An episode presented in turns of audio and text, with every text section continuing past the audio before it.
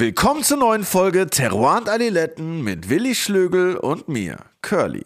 Heute zu Besuch Rainer Schneidmann. Ich habe mir sagen lassen, dass er einer der besten Winzer aus Schwaben ist, direkt aus der Nachbarschaft von Stuttgart. Da ich ja eine prägende Zeit meines Lebens da unten verbracht habe, wie ihr ja hören könnt, wenn ich rede, habe ich da natürlich voll Bock drauf.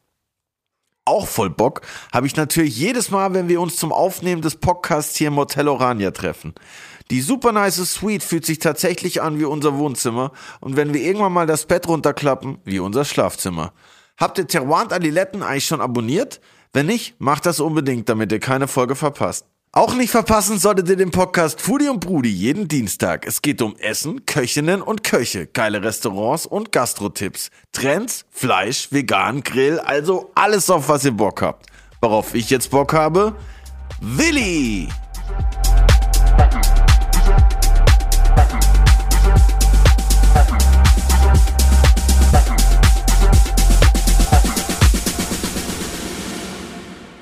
Ein herzliches Hallihallo von meiner Seite. Hallo, auch von meiner Seite. was Servus, geht Girlie, was geht, Alter? Was war bei dir los letzte Woche? Ey, alles eigentlich richtig geil. Ich habe tatsächlich äh, meine erste eigene Wohnung gefunden letzte Woche. Das ist richtig crazy. Deine erste eigene Wohnung. Wie ja. lange lebst du jetzt schon in Berlin? Naja, ich habe halt immer nur in WGs gewohnt, mein ganzes Leben lang. Seitdem, ich, ja, seitdem ich von zu Hause ausgezogen bin. Gleich alt wie ich, oder? Das äh, könnte eventuell sein. Du bist der 86er Jahrgang. Ja. Und du hast immer nur in Aber WGs 1886. gewohnt. Du hast immer nur in WGs gewohnt. Ja, seit ich von zu Hause ausgezogen bin, habe ich immer nur in WGs gewohnt. Wie genau. hast du das überlebt? Also, ich weiß es nicht. Also, natürlich kann ja auch geil sein, aber will man nicht irgendwann mal seine Ruhe haben? Doch, jetzt. aber ich meine, das war halt irgendwie so, weißt du, die, die WGs, die ich hatte, waren auch immer richtig geil und die WG, in der ich jetzt noch wohne, die ist halt einfach übertrieben krass, eine übertrieben krass geile Wohnung so. Und, ähm, aber wie es die Zeit wollte, habe ich jetzt tatsächlich eine, eine Wohnung gefunden. Deshalb hätte ich eh nicht mit äh, auf die Raw können, weil da musste ich irgendwie gerade noch äh, mehrere Kredite aufnehmen, um die Kaution zu überweisen. so groß, oder was? Naja, nee, ich so broke, ja. nee, Quatsch, alles gut. Aber ich habe angefangen. Die Kontonummer für Spendenkonto blenden wir gleich danach. ja, safe. PayPal, das ist noch einfacher. Ähm, auf jeden Fall habe ich jetzt gesagt, ich habe eine erste eigene Wohnung, beziehungsweise sollte das eigentlich eine Überleitung sein, weil unser nächster Gast, der kommt ja aus der Stuttgarter Umgebung, ne? Aus Studi. Und meine erste WG war tatsächlich in Stuttgart, wo ich mit 18 bin ich von zu Hause ausgezogen, da bin ich nach Stuttgart gezogen, in die Schreiberstraße. Und da haben wir eine richtig crazy Hip-Hop-WG gemacht und haben so unser erstes Label gegründet und so. Echt, ja, richtig krass, ja. Du hattest ein Label mal? Ja, klar. Hatte jeder, oder? Äh, nee, nee, hatte nicht jeder. Aber ich hatte eins. nee, das war auf jeden Und Fall. Halt wer war auf so deinem Label? Keiner, oder? Ich. ja, ich und mein Homie, wir haben es gegründet und uns selber gesigned halt. Normal. Du hast einen richtig fetten Vertrag gemacht, oder? Richtig. Jawohl. Du bist so blemblem, du bist so keiner. Naja, wir haben halt einfach so ein, naja, Label ist übertrieben, halt so ein Kollektiv gegründet und das hatte den wunderbaren Namen Schnitzelfett. ja, das war richtig geil. Und da, ähm, das war die erste WG tatsächlich, auch im fünften Stock oder so. Und da haben wir dann gedacht, ja, okay, wir machen jetzt halt so eine Einweihungsparty. Digga, das war einfach Krieg, einfach. Das war während dieser Party gingen so vier Verstärker kaputt, vier Plattenspieler. Irgendwann ist das Klo kaputt gegangen, dann haben die Leute sich anders entledigt, sag ich mal, nicht mehr im Klo. Und das war auf jeden Fall, wo ich da aufgewacht bin, das war so der erste Schock von, okay, so ist es also, wenn man nicht mehr zu Hause wohnt. Wahnsinn. Das war auf jeden Fall krass. Hast du mit der renoviert, oder? Wir mussten danach mehr oder weniger renovieren, ja. ja, aber das war so richtig Klischee. Wir hatten so einen Homie, der hat dann so Graffitis in die Wohnung gesprüht und alles so richtig, richtig geil. Und ein, Dach, ein Dachboden hatten wir, das war so richtig Stuttgarter Oldschool-Haus mit Dachbodenwäsche. Ich stelle mir Stuttgart immer so super spießig vor. Ey, Stuttgart ist, wenn du es natürlich mit Berlin vergleichst, auch ziemlich spießig, aber es hat, es hat schon so den, hat schon ein bisschen Swag. Wenn du jetzt aus Berlin da hinkommst, immer wenn ich in Stuttgart bin und einen Spliff auf der Straße rauche und Joint, dann sagen immer alle, Digga, das geht hier nicht. Aber jetzt geht bald alles. Jetzt geht bald alles, genau. Aber früher waren immer alle schockiert und ich musste mich erst wieder kurz einnorden, dass ich wieder in Stuttgart im Süden Ja, bin verstehe, und da, da dir die Uhren irgendwie ein bisschen anders drehen. Aber generell war das die erste WG und so ging das immer weiter, immer, immer weiter, bis ich jetzt tatsächlich in meine erste eigene Wohnung einziehe. Und ich kann es immer noch nicht glauben. Morgen kriege ich die Schlüssel. Ich bin krass aufgeregt. Wie heißt, ja. was, wie heißt das nicht? Humidor, also wie heißt so ein Weinschrank? Wie heißt so ein Weinschrank, wo man so ein, so ein Profi-Weinschrank? Hat doch irgendeinen Namen. Was hat der Steve im Keller? Wie heißt es? Weinkühlschrank. Weinkühlschrank, okay. Ja, dann kaufe ich mir einen Weinkühlschrank jetzt für, die, für meine erste eigene Wohnung. Auf jeden Fall meine alten, weil da ging der Kühlschrank nicht mehr richtig. Jetzt habe ich dann bald sogar einen Weinkühlschrank. Das ist Geil. auf jeden Fall nice. Läuft. Ich freue mich auf jeden Fall sehr. Auch freue ich Vielleicht gibt mich. es eine Firma, die was sponsern will. Ja, die Weinkühlschrankfirma, die kann gerne mal äh, vorbeikommen bei mir. Ich wohne auch im Erdgeschoss ab jetzt. Das heißt, sie müssen. Kriegst du so Transport auch relativ genau. easy. Aber ich brauche jetzt, glaube ich, so viel. Ich habe schon so. Aber weil es gerade sagt Stuttgart, unser nächster Kollege ist auch fast aus Stuttgart, nicht? Haben wir gesagt. Genau, aus dem. Aus Fellbach. Dem Remstal, oder? Fellbach, auch legendär. Jeder, der in Stuttgart wohnt, der war auch schon mal in Fellbach im Jugendhaus bei irgendeiner Jam. Also da werde ich ihn gleich auch noch zu befragen. Und ich bin gespannt auf seine Stuttgarter Stories, ob er auch schon äh, in WGs da gewohnt hat oder ob er direkt im Weinkeller geboren wurde. Wir wissen es noch nicht, aber herzlich willkommen heute bei Teruan Adiletten. Und ich freue mich riesig. Rainer Schneidmann.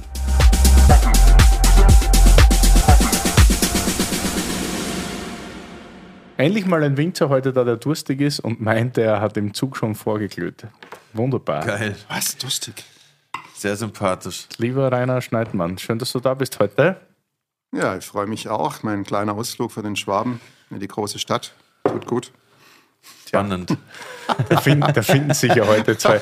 Curly hat sich schon hervorragend vorbereitet heute. Er weiß nämlich wahrscheinlich, dass Württemberg ein, eines der Weinbaugebiete ist, wo es mehr Rotwein gibt. Deshalb hat er sicherheitshalber auch schon eine Coca-Cola dabei. Zwar unterbewusst. Für ein wunderbares Cola Rot später, Ja, nicht? So perfekt. schmeckt. Korea incoming auf jeden Fall. Wunderbar. Nee, aber ich kenne das auf jeden Fall noch von früher, wo ich in Stuttgart beziehungsweise Karlsruhe im Feindesland gewohnt habe und immer nach Berlin gefahren bin. Da fand ich das tatsächlich war ein richtiger Ausflug immer. Es war so richtig. Oder wenn ich mit meiner Band hier Gigs hatte, das war immer so, boah, wir fahren nach Berlin, wir spielen in Berlin. Das war auf jeden Fall immer, immer aufregend. Ja, wo, wobei wir, wir Wenger oder wir Winzer, wir, wir waren ja, ich habe das Gefühl, ich bin, ich, ich wohne eigentlich mehr in Berlin. Früher ein paar Jahre lang waren wir ja dauernd da. Also, oder? Also es hat nur jetzt halt die letzten, aus, ich kann mich nicht mehr erinnern, wieso. Also irgend, aus irgendwelchen Gründen hat es nachgelassen. Das ist Die Ahnung. letzten anderthalb Jahre wurde das irgendwie weniger. Ja, mal schauen, was heute rauskommt bei der ganzen lustigen Sache, die heute wieder diskutiert wird. Äh, Württemberg, Ja, kurze Allgemeininfo.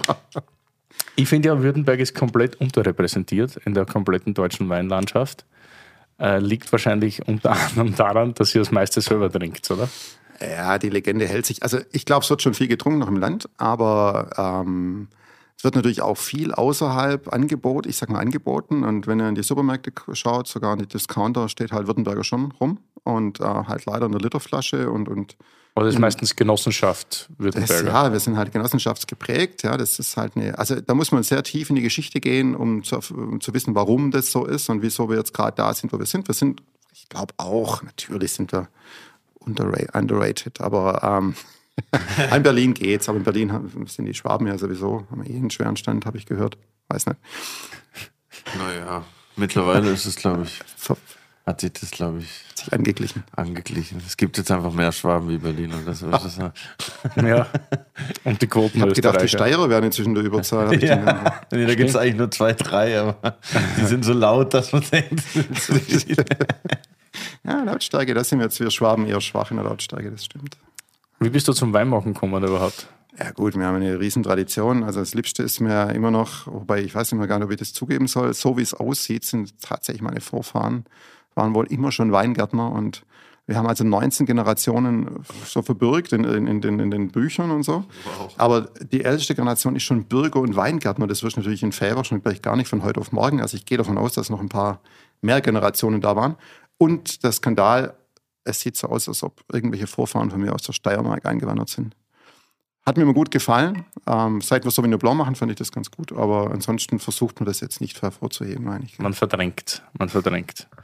Ja, du hast halt auch bei deiner Weinauswahl mehr an mich gedacht, offensichtlich, als an dich und deine also Heimat.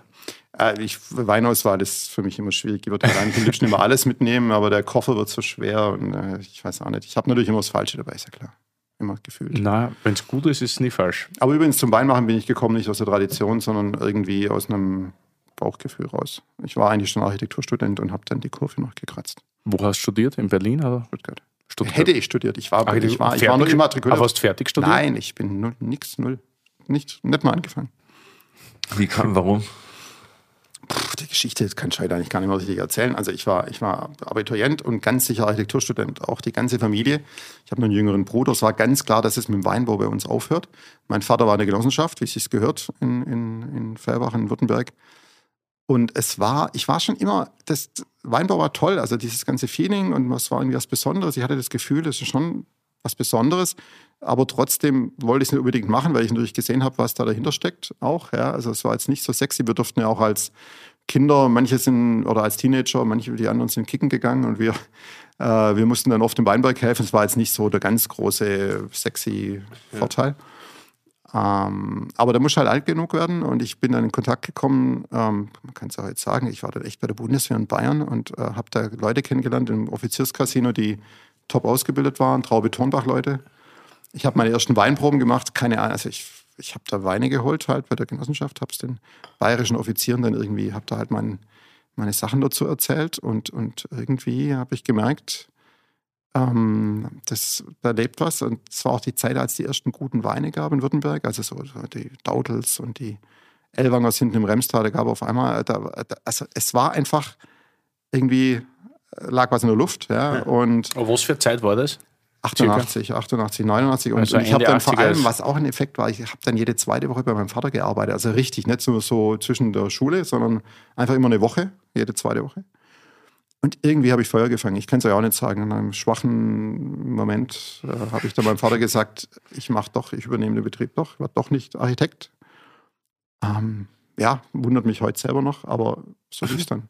Lehre gemacht und Geisenheim und das übliche Neuseeland gearbeitet und Italien gearbeitet und dann war klar, dass ich nicht in der Genossenschaft bleiben kann. Das war mir. Also, das ist die Geschichte. Und die Weine, die du den Offizieren da ausgeschenkt hast, das waren Weine von euch? Von der Genossenschaft halt. Ja. Und, und, dann, und da habe ich, ich kann echt nicht mehr sagen, was ich da gemacht habe. Ich habe halt meine Storys erzählt, äh, woher es kommt und, und äh, was wir. Und die waren für die bayerischen Offiziere jetzt gereicht, was ich erzählt habe. Geil. Also hast du sozusagen den, den Sommelier äh, gemacht für die und die haben die aus der Hand gefressen danach. Ja, gut, da hat man eh so als, also die, die, da waren, die wissen das so Ordonnanz, das ist schon eigentlich ein, also da habe ich gelernt, äh, was man ja vorher nicht so richtig mitkriegt, dass die Welt ungerecht ist, weil das war schon damals noch wie 15, ja, die anderen haben irgendwelche Manöver gemacht und lagen im Dreck rum. Und wir haben da äh, Kaffee serviert und haben Trinkgeld bekommen.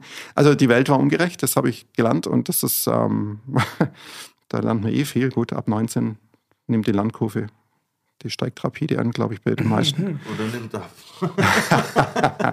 Keine Ahnung. Also bei mir ist sie angestiegen. Okay, auf jeden Fall. Ähm, ich weiß echt nicht mehr, was ich denen erzählt habe, aber gleichzeitig sind wir natürlich mit den Jungs nach München gefahren, die sich ausgekannt haben. Also Schumann, Karl Schumann Bar. Mhm. Also, also es war Hammer ja, für mich. Als, als Württemberger Genossenschaftswenger oder Sohn, du kommst ja nicht in Kontakt mit der Sternengastronomie oder so. Damals schon, das war noch 80er, ja, das war ich meine, ihr wisst selber, wie, wie, wie langsam das entwickelt hat mit dann Witzigmann und die ganzen Sachen. Das, ähm, das war ja, da war Deutschland noch ganz woanders, äh, wie wir es heute sind, kulinarisch. Und wann ging es dann los, richtig, mit dem Weingut anstatt Genossenschaft? Ja gut, ich habe dann gekündigt, habe dann natürlich die alte Scheuer da umgebaut, die alte, ja, was wir halt hatten und den Keller gerichtet und dann war mit drei Hektar 97 der erste Jahrgang. Aber erklär mir mal kurz, Unterschied Weingut, Genossenschaft? Dass ich es verstehe? Also, wenn ihr wollt, wenn es euch nicht zu viel ist, wir können ja mal ganz zurückgehen. Ja, also wir haben eineinhalb früher, Stunden Zeit. Ja, ach also. so, aber ja, super. Perfekt. Also früher in Württemberg, es gab im Gegensatz zu so Rheingau oder, oder also vor allem im Rheingau gab es natürlich die Klöster und, und, und große Institutionen, die sich um den Weinbau gekümmert haben. Ich glaube, in Württemberg war früher schon immer der, der Weinbau, den gab es schon ewig. Äh, man weiß nicht genau, wann es so richtig losging, aber also tausend Jahre auf jeden Fall. Und das war natürlich auch eher so, so Nahrungsmittel teilweise eher als Genussmittel und, und ähm, das hat sich so entwickelt. Es gab mal eine riesige Ausdehnung, es gab mal 40.000 Hektar allein in Württemberg Rebfläche, also heute hat ganz Deutschland 100.000. Ja. Ähm, dann ging die wieder zurück und so und die Wengerter waren immer, der Weinbau war ja auf die Berge, auf die Hänge normalerweise die meiste Zeit beschränkt, weil im, im, auf den fruchtbaren Böden, im Flachen mussten wir Nahrungsmittel anbauen. Und ähm, es hat sich halt so, auch durch diese schwäbische Realteilung, das hat natürlich jetzt wieder politische und auch religiöse Gründe, diese Gerechtheitsgeschichte, ähm, dass eben jedes Kind wirklich gleich viel kriegt. Dadurch sind natürlich diese Höfe immer kleiner geworden. Es wurde immer schwerer, darauf zu, zu leben. Ähm, und aus dieser Geschichte raus, dann gab es ja diese, diese schlimmen Jahrgänge im Anfang vom 19. Jahrhundert, wo dann der Vulkan in Indonesien ausgebrochen ist, wo dann hier bei uns ähm, mal ein Sommer komplett ohne Sonne war, wo es geschneit hat im Juli, wo es keinen kein Ertrag gab. Und da sind die Leute ja, auch in Irland ist es ja so, also da gab es dann die ersten Krankheiten. Äh, also es war eine, also von der, von der ähm, Landwirtschaft her eine ganz schwierige Zeit. Die Leute sind verhungert. Das kann man sich heute einfach nicht mehr vorstellen. In Württemberg sind Leute verhungert. Und, ähm, und dann wurden zum einen die ersten Weinbauschulen gegründet und dann haben die Pfarrer oft haben das nicht mehr mit eingucken können und haben Genossenschaften gegründet, weil das große Problem war, dass die Wengerter praktisch den Wein daheim hatten, diese Trauben irgendwie verarbeitet hatten, natürlich auch technisch teilweise primitivstens und waren dann abhängig von diesen sogenannten Weinherren, die ihnen den Wein abgenommen haben. Und die haben halt die runtergehandelt ohne Ende. Das könnt ihr euch vorstellen. In jeder, in der Straße waren 30 Wengerter. Und dann haben die halt da also die hatten praktisch keine Chance, einen gescheiten Preis dafür zu kriegen. Mhm. Und die ganze Idee der Genossenschaft war, das zusammenzufassen, dass man also so eine, im Prinzip eine Kartell macht, ja eine Preisabsprache, glaube ich, war. Gewerkschaft. Ja, ja, ja. Und, und auch, dass, ähm, dass das zusammengefasst wird und auch, dass man auch die, das Wissen, also die, die, die Technik und die, also den Anbau verbessert. Das waren also die Hauptideen. Und früher war in der Genossenschaft übrigens nicht jeder. Also das wurde, da wurde streng gesiebt. Also ähm, da durfte nicht jeder kleine Hurkler durfte mitmachen, das war eher so eine Elite. Ähm, das war so der Anfang, so bei uns 1850 in Fellbach rum. Ähm, und es hat sich dann entwickelt, wie, wie, man weiß heute überhaupt nicht mehr. Es gab keine Flaschenabfüllung, weil es blieb nach wie vor dabei. Es wurde im Fass verkauft. Das heißt, unter der Kälte weg wurde es verkauft. Es ging in die Bürgerhäuser in Stuttgart, in die Keller runter, äh, zu den Wirten. Und die haben ja den Wein dann selber gepflegt im Keller. Ja, also die waren dann selber verantwortlich dafür. Es gab diese Küfer, es gab ja früher schon Weinküfer und Fassküfer. Also die Fassküfer haben die Fässer gebaut und die Weinküfer haben sich um den Wein gekümmert. Gab wohl auch welche, die beides gemacht haben. Curlys Weinlexikon. Ja, ja, und ich, ich finde es schon spannend. Und äh, manchmal würde ich es heute noch wünschen, dass die Wirte sich um ihren Wein kümmern müssten so sehr, weil wenn sie es nicht getan haben, ist er im Keller einfach verreckt. Und dann die haben dann keine... immer mal wieder probiert und gesagt, okay, wir müssen uns also man weiß relativ wenig drüber und ich glaube, wir, wir, wollen auch viele Sachen gar nicht wissen, was da gemacht wurde. Es wurde auch wahnsinnig viel gepanscht ja. und, und ein bisschen Zucker nach. Äh, das war auch der Grund, weil in Stuttgart wurde dann der Ratskeller gegründet im Rathaus, weil die, diese Ratsherren keinen Bock mehr hatten, das gepanschte Zeug zu trinken. Deswegen haben sie ihren eigenen quasi ihre eigene Wirtschaft gegründet, ja, ihre eigene Bar gemacht. Also ich glaube, das, das wissen wir gar nicht, was, wie krass das war. Und ähm, ja, und es war eine Erfolgsgeschichte mit eigentlich die ganze Zeit. In der Nazi-Zeit wurden die, die im Dritten Reich wurden die Genossenschaften ganz stark unterstützt. Und dann gab es in Fellbach die erste Flaschenabfüllung, soweit ich weiß, vom 38er Jahrgang. Ab da gab es Flaschen, vorher gab es keine. Es gab übrigens auch keine Weingüter. Die einzigen Weingüter, die da waren, waren die adligen Häuser, natürlich die Hofkammer, also vom, vom Herzog und so, vom König später. Ähm, und die ersten, die ganzen Weingüter, über die wir heute reden, die, die bekannt sind, sind eigentlich erst nach dem Krieg ähm, gegründet worden, wirklich. Also bis 38 wird alles offen ausgeschenkt sozusagen. Vom Fass, ja. ja. Krass. Aber halt in rauen Mengen. und ich will, ich will auch nicht wissen, die waren natürlich vom Alkohol her viel niedriger wie heute. Ich meine, teilweise wollen wir da wieder hin, mit weniger Alkohol, frischer und trinkiger. Ich, ich, leider, leider wissen wir überhaupt nicht, wie die Weine geschmeckt haben. Ich glaube, dass sie im Durchschnitt deutlich schwächer waren wie das, was wir heute haben.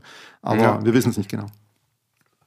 ohne Technik ist meistens ein bisschen schlechter. Ne? Also viele würden mich dafür jetzt wieder schlagen, aber. Technik, es geht gar nicht um Technik, um Wissen, ja, um Ja. dass man sagt, okay, man macht das so und so. Oder Ja. Techniken, sagen Ja, wir eigentlich ja. so. Ne? Ja. Wobei mich das immer gereizt hat beim Wein, dass du mit sehr wenig Technik geiles Zeug machen kannst, wenn du gescheite Trauben hast. ja, richtig. Also man ja. kann echt, also du kannst, wenn du die Weinberge hast, kannst du mit sehr wenig Technik geiles Zeug machen. Werbung!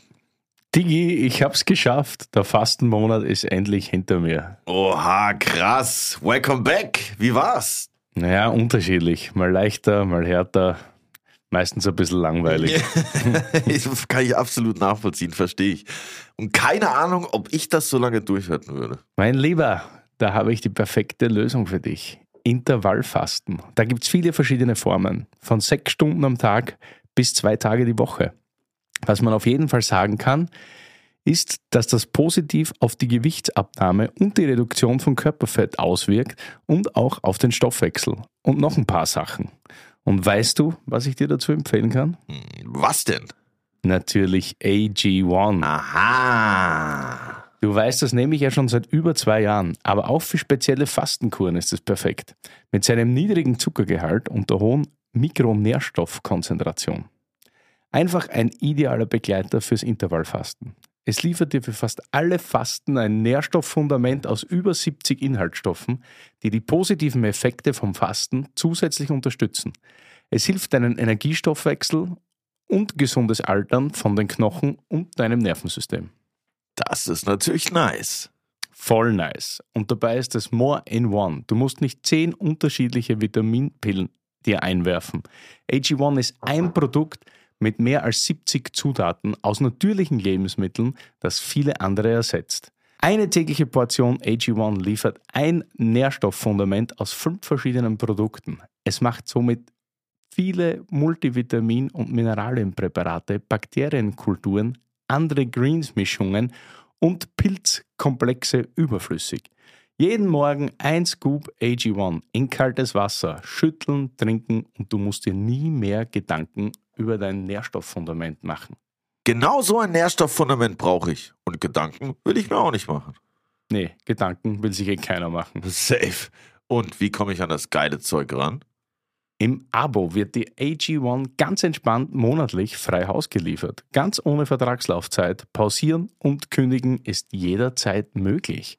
Und im Moment gibt es ein besonderes Angebot, mein Lieber. Auf drinkag1.com slash adiletten erhältst du bei Abschluss eines monatlichen Abos einen kostenlosen Jahresvorrat Vitamin D3 und K2 und fünf praktische AG1 Travel Packs für unterwegs im Wert von 41 Euro gratis dazu. Oha, nice. 41 wie die Nummer von Dirk Nowitzki. Wer? Egal, auf jeden Fall alles nur hier bei drinkag1.com slash adiletten. Werbung Ende. Also meinst du, die, das Ausgangsmaterial ist doch immer das Wichtigste. Du kannst jetzt nicht mit Larifari-Trauben und den klassischen Technik und gleich guten Wein machen wie mit äh, Supertrauben und nicht so guter Technik, meinst Ja, die Idee ist, dass man nichts kaputt macht. Also wir haben die Trauben und die haben eine bestimmte Qualität und die Idee ist, mit Technik oder ohne, dass man möglichst wenig kaputt macht. Wenn du Schrotttrauben hast, kannst du vielleicht durch irgendwelche Rettungsaktionen noch was Trinkbares draus machen, aber es wird, wird halt kein richtig guter Wein mehr. Ja. Also, aber mein Gott, wird viel getrunken, was nicht gut ist. Wir haben gerade richtig guten Wein im Glasl. Mir schmeckt der sehr gut. Wie, Ja, das wie ich schon erwähnt habe, hast du heute mehr an mich gedacht anscheinend als an, an, an dich oder dein eigenes Weinanbaugebiet. Wir starten mit einem Sauvignon Blanc. Ich glaube, der ist nicht heimisch in Württemberg, so richtig. Ne? Also ist jetzt keine autochtone württembergische Rebsorte. Wissen wir auch nicht viel drüber. Es gab den auch als Muskat-Silvaner bei uns früher. Ah, okay. Und es gab auch übrigens im Dritten Reich wohl, wurde der aus der Sortenliste genommen, durfte nicht mehr angebaut werden. Auch da natürlich wieder ein Grund, das anzubauen, schon allein deswegen. Aber ich habe es angebaut, angefangen, weil ich in Neuseeland gearbeitet habe und wollte es halt ausprobieren. Wo war, warst du in Neuseeland? Ah, das kennt halt, ich glaube, das Okay. Weingut kennt hier keiner, Morton Estate.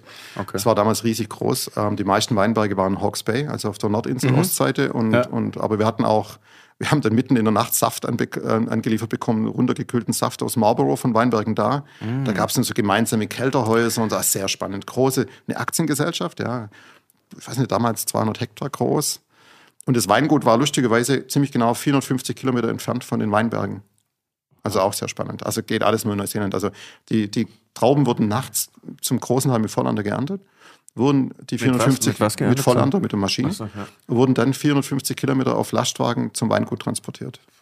Und das Der Vorteil ist in Neuseeland, es gab auf den alles. 450 Kilometern keine einzige Ampel, glaube ich. Das Das heißt, sie können jetzt theoretisch irgendwo ein Weingut in NRW haben und also so die muss man Berge in Berlin ja. sozusagen. Ja, ja, genau. Das ist schon, schon, schon krass. Das liegt aber auch in der Geschichte, weil das Weingut war eines der ältesten in, in, in der Bay of Plenty, liegt das.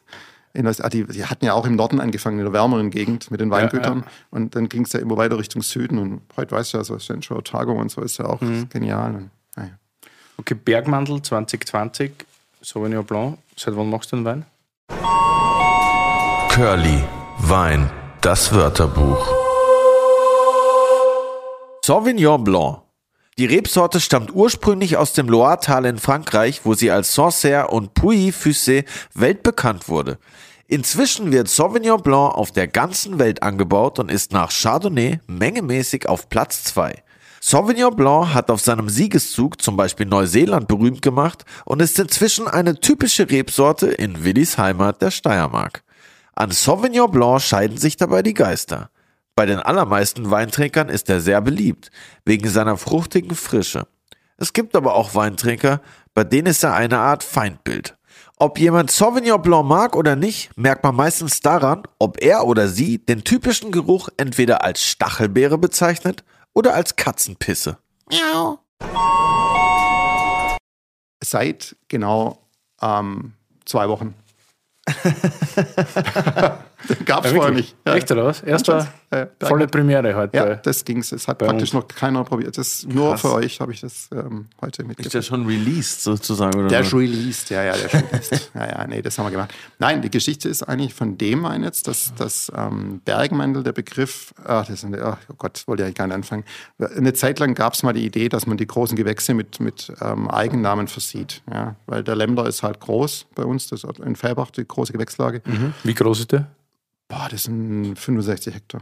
65. Ja, meine ich ziemlich genau. Ja. Ähm, und das sind 100 Höhenmeter Unterschied, ähm, fünf verschiedene Bodenarten, zwei Hänge oder wenn man es genau nimmt, drei. Also es ist sehr krass unterschiedlich. Das ist halt ja, deutsche. Ich hoffe, dass wir das äh, geregelt kriegen. Wir müssen uns halt da echt dran setzen und die Lagen noch besser einteilen. Und damals hat man gedacht, man könnte, also ich habe das nicht so gebraucht, weil ich die großen Gewächse immer schon nur, also die, die Lagen immer nur für die großen Gewächse verwendet habe, sonst gar nicht. Aber meine Kollegen haben halt die Lagen auch für Trollinger und so verwendet und die wollten das weiterhin machen. Haben gesagt, gut, dann führen wir halt so einen Begriff ein. Dann hat uns dann damals die Weinkontrolle abgeschossen, weil sie gesagt hat, wir, ihr tut so, als ob das eine Lage wäre, ist aber nirgends eingetragen, lasst es doch bitte bleiben. Dann hat man es bleiben lassen. Aber die Idee, also den Begriff, den habe ich damals gehabt und habe gesagt, darf ich den haben? Ähm, weil das ist eine, ein Wein aus zwei Lagen hier zurzeit. Ähm, ähm, Sauvignon von unserer, von allerersten Weinberg, ähm, den ich gepflanzt habe, gleich 95, Sauvignon Blanc Weinberg, als ich von Neuseeland kam. Für mich immer noch die logischste Folge, Südostlage, ziemlich weit oben, Kieselsandstein. Morgens, die Sonne scheint ganz früh rein, ist bei Sauvignon ganz günstig, weil man kann schon mal gern faulen. Und mittags um vier ist in der Reifezeit die Sonne weg. Und das für die Aromenerhaltung so ganz spannend. Ja. Und zusammen mit dem Boden war das, war das gut. Da wollten wir uns schon überlegen, ob wir die Einzellage so nennen, Wieflinger. Durften wir natürlich auch nicht. Mhm. Da haben wir eine Zeit lang das W weggelassen, haben Iflinger genannt. Und was aber dort jetzt noch gekommen ist, in einer anderen Lage haben wir echt auch gemerkt, dass wir äh, echt einen großen Schatz da haben. Äh, ist jetzt halt auch 15 Jahre alt, die Wein, sind die Weinberge. Und das ist jetzt die, der Blend aus diesen zwei Weinbergen, im Holz ausgebaut, getrennt und dann aber ganz gezielt, wo wir gesagt haben, das passt einfach perfekt zusammen. Und deswegen der neue Name. Und hab, habt ihr das dann Kompliziert, aber wahr. 50-50 äh, gemischt oder wie, wie macht ihr das dann? In dem Fall ist so, dass, dass von dem großen alten Weinberg zwei Drittel kommen und von dem neuen Wein, also neuen Anführungszeichen Weinberg ein Drittel. Ja, super, der ist sehr leise vom Aroma, gell? Also Ja, Das ist das Ziel. wie der oder wie die Themen sagen würden, jetzt kein Tutti Frutti Sauvignon, sondern Der ist doch zu alt für Tutti, äh, zu jung für Tutti Frutti, der weiß gar nicht, was das heißt, aber ah, egal. ja. Ähm, nein, ich habe den nur mitgenommen, weil ich ja weiß, dass du als Steirer so ein ganz großer Sauvignon-Fan bist. Das habe ich irgendwie mit, mitgekriegt. nein, wir wollen ja auch Kitsch vermeiden. Wir haben ja auch noch andere Aromasorten und ähm, ich mag das auch nicht, wenn es zu laut ist. Und ähm, diese ganzen Terroir-Geschichten, also man merkt es hier schon. Also wenn man, der war jetzt einfach über, ähm, wir balancieren über ein Jahr im Holz, die, wir balancieren den einfach an der Oxidation entlang. Normal die Sauvignons werden eher sehr reduktiv ausgebaut, sehr oft auf Aroma, nur dieses Beerenaroma, wie man es hat in den Trauben zu erhalten. Und es reizt mich halt überhaupt nicht mehr, da bin ich jetzt einfach zu lange dabei. Es geht einfach darum, den, den, die Struktur und den Hintergrund ähm, so rauszuschaffen, der da ist. Das ist ja guter Wein. Er läuft auch ziemlich gut. Ja, ich finde, der schmeckt auch sehr gut. Ja, ist cool, für das, dass er so frisch gefüllt ist. Das ist eigentlich ein ähm, ziemlich kräftiges Ding. 20 war für Sauvignon offensichtlich ein ziemlich guter Jahrgang. Man merkt den Alkohol auch nicht. Am Ja. Etikett stehen 14 Volumensprozent. Ja, das habe ich auch nur wegen dir. Ich habe nach dem Alkohol geguckt und habe gedacht, von oben runter, die nehmen wir mit nach Ja, weil ich gern Portwein trinke. Aber war wirklich, hätte ich, hätte ich dem nicht zugetraut. Schmeckt eher so nach maximal 13, muss ich Ja, sagen. ja, ich bin auch echt, ähm, ich bin zufrieden mit dem Wein. Ähm, Ja. war, wollte ich jetzt hier mal vorstellen. Ganz neu. Aber so schon nice, dass sie hier auf der Flasche auch für so Newbies wie mich äh, Karaffe, nein. Das genau. finde ich gut. Nur, ja, aber das haben wir wirklich genau für die gemacht. Übrigens bei den großen Gewächsen haben wir es nicht, da waren wir es zu, zu Shishi-mäßig, da wollte ich es nicht haben. Wir haben es nur Eine bei den kleine Trinkanleitung. Schadet nie Genau, auf einer ja. Flasche. ne? Aufmachen, einschenken. Nein, aber Sauvignon, ich meine, es ist auch ähm, bei uns im Remstal, es ist relativ hoch, was viele auch nicht wissen, dass Württemberg ähm, praktisch zwei, eigentlich drei geteilt ist. Wir haben die große, es sind nur 11.000 Hektar. Und das Remstal bei uns oben im Süden, Stuttgart und, und das gleich angrenzende Remstal, wir haben nur 1000 Hektar. Und die Lagen sind relativ hoch. Wir haben mit die höchsten Lagen in, in Deutschland. Also wenn es so in der Pfalz, ähm, zum Beispiel Odinstal oder so, das ihr auch kennt, gut kennt, das liegt glaube ich auf 300 Meter oben. Das ist, da gilt als sehr hoch. Also da fängt es bei uns erst richtig an. Also die tiefsten Lagen, die ich habe, sind bei 280 Meter über Meer. Und es geht hoch bis auf fast 450. Ähm, und das prägt uns schon auch, gerade im Remstal, weil im, im Heilbronner Gebiet, also das die Hauptmenge, die Fläche vom Württemberger Wein, ist 100 Meter tiefer und 100 Meter Höhenunterschied ist im Weinbau ziemlich viel. Das stimmt, ja. Ja, ich komme immer so irgendwie, habe ich Württemberger Weine auch nie so am Fokus. Und dann, wenn man es dann teilweise verkostet, ich war jetzt vor kurzem wieder bei einer Meininger Verkostung eingeladen. und da schicken immer junge Talente ihre Weine hin. Und zum Schluss bekommt man dann auch kann immer als Verkoster ein paar Ergebnisse. Waren wir dir bei, ich glaube, das war was dabei. Äh, Man dann, bekommt dann die Ergebnisse und man ist dann wirklich erstaunt, dass das gute, wirklich sehr, sehr trockene, frische, kühle oder auch leicht reduktive, was wir Sommeliers halt gerade gern trinken, Ja. dass das fast alles aus Württemberg kommt. Ne? Ja. Und das war echt erstaunlich gut. Und das hatte ich vorher nicht so am Schirm. Und deshalb, ich meine, ich trinke Württemberg deshalb gern, weil ich eigentlich lieber Rotwein trinke als Weißwein. Und weil halt ihr mehr Rotwein habt und ich mittlerweile auch gut mit Trollinger klarkomme, wenn er gut gemacht ist. Du bist jetzt der Erste, der wirklich ernsthaft behauptet, dass Trollinger Rotwein ist. Das ist, da sind wir uns ja nicht mal werde ich sicher. mit nassen Fetzen Da sind verjagt, wir, wenn da das sind wir Mal uns nicht mal sicher. Württemberg bin. Es ist übrigens auch völlig egal, ob es Rotwein ist oder nicht. Also ich habe ja auch, das war für mich ein Riesenproblem im Trollinger, weil ich konnte echt auch nichts damit anfangen. Gar nichts. Ja, also ich äh, wusste nicht, also Rosé fand ich immer schon ganz witzig. Und da haben wir am Anfang versucht, richtig Rotwein draus zu machen, was halt einfach kläglich scheitert, weil es, er hat die Anlagen einfach nicht.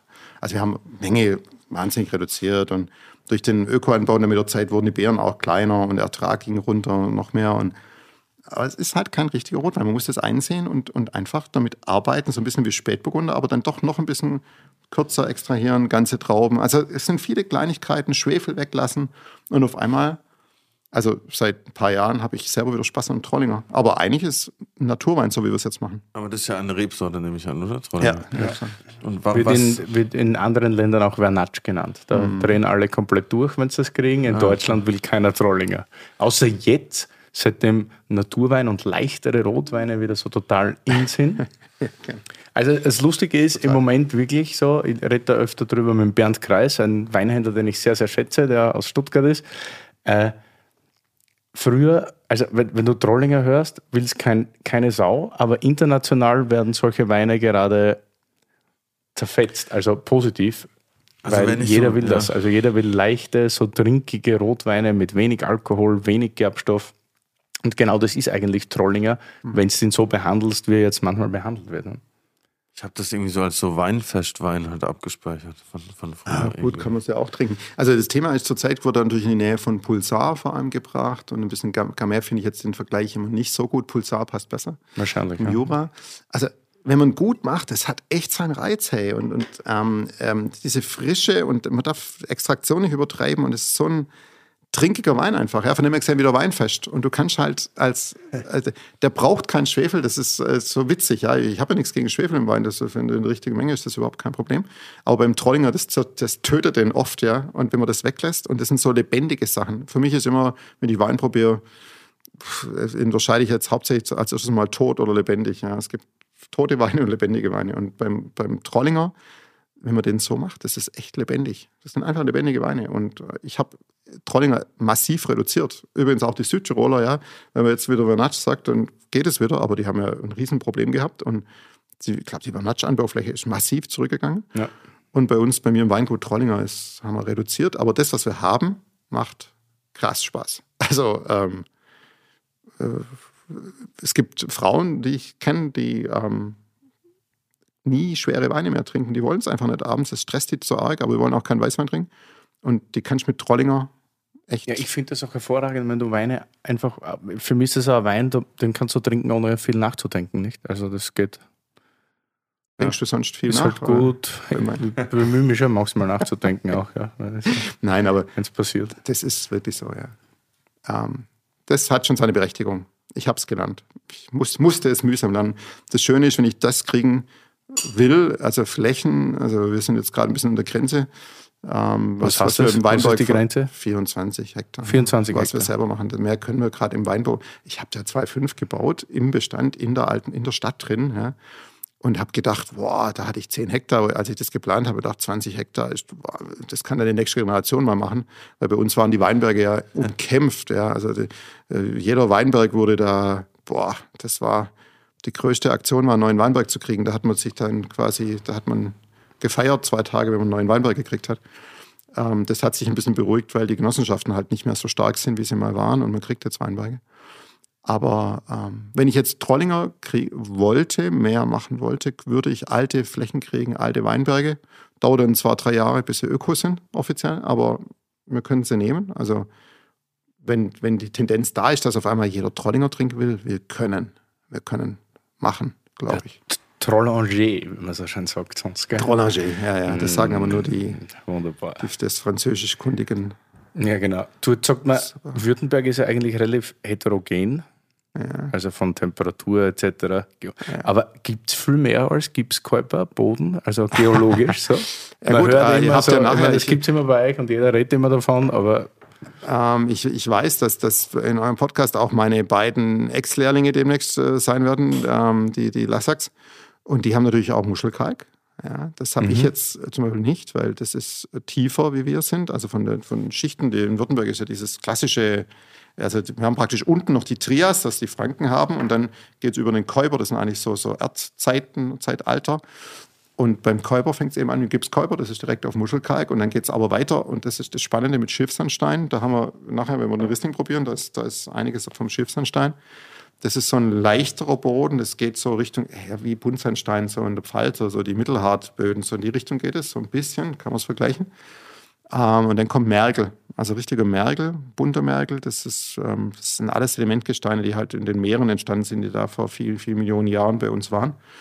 Ähm, da gibt es auch teilweise Sandsteinschichten dazwischen, ist alles nicht so äh, homogen. Und ganz gerade bei uns jetzt im, im, im Remstal gibt es oben noch einen Deckel aus Stubensandstein. Das ist so ein schneeweißer Sandstein, den die früher geholt haben als Scheuermittel für die, für die Holzböden. Deswegen heißt er so. Ähm, und drüber gibt es dann schon den Knollenmerkel, den die Bauingenieure so mögen beim Straßenbauen, weil der, das ist ein Hydrit, der so aufquillt, wenn er mit Wasser in Berührung kommt. Und ganz oben haben wir sogar schon den Jura, also auf den höchsten Weinbergen, da kommt der Jura raus, von der dann schon die Basis von der Schwäbischen Alb ist, ja, dieser Jura. Und also, was ich sagen will, ähm, krass unterschiedliche Böden und je nach Höhenlage und wo du auch stehst, die berühmtesten Weinbergslagen, so Pulvermecher oder äh, Eifingerberg oder Götzenberg, die man so ein bisschen kennt. Lemmler ist auch ein großer Teil Schiffsandstein.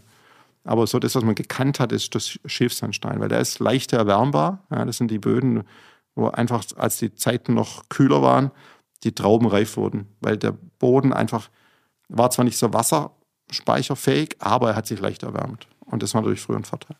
Ist das der Grund, dass du auch so oder dein Weinsortiment also heterogen ist, weil das Gebiet so heterogen Also, wir haben das letzte Mal geredet oder schon öfter. Es gibt ja Leute, die haben ein ganz straffes Sortiment und Leute, die haben ich irgendwie die. zu nicht nur zu jedem Tag einen anderen Wein, sondern sogar zu jeder Tageszeit. Ja. Und zu, also, du hast schon echt, ihr habt echt sau viel Weine. Ja, Ich bin heute mal kurz durch die Homepage gegangen und irgendwann habe ich aufgehört, weil Ah ja, also so krass. Aber es ist schon viel. Und Ja, du also bist ja haben auch viel. so. Ich meine, du bist Ja. immer so, jedes Mal, wenn du die triffst, sagst, du hast wieder ein neues Projekt und da ist wieder was Neues und das, ich meine, das macht ja Spaß, das ist super. Ja. So, Also es liegt daran, dass als ich angefangen habe, war natürlich so in den Top-Lagen stand der Trollinger, in den, in den nicht ganz so Top-Lagen stand der Riesling, wir sind immer noch warm genug, ja, für Riesling gewesen. und dann auf den anderen Lagen stand halt, ja, das Übliche äh, von Müller-Thurgau und, und so Zeugs. Dornfelder gab es ja auch noch und so.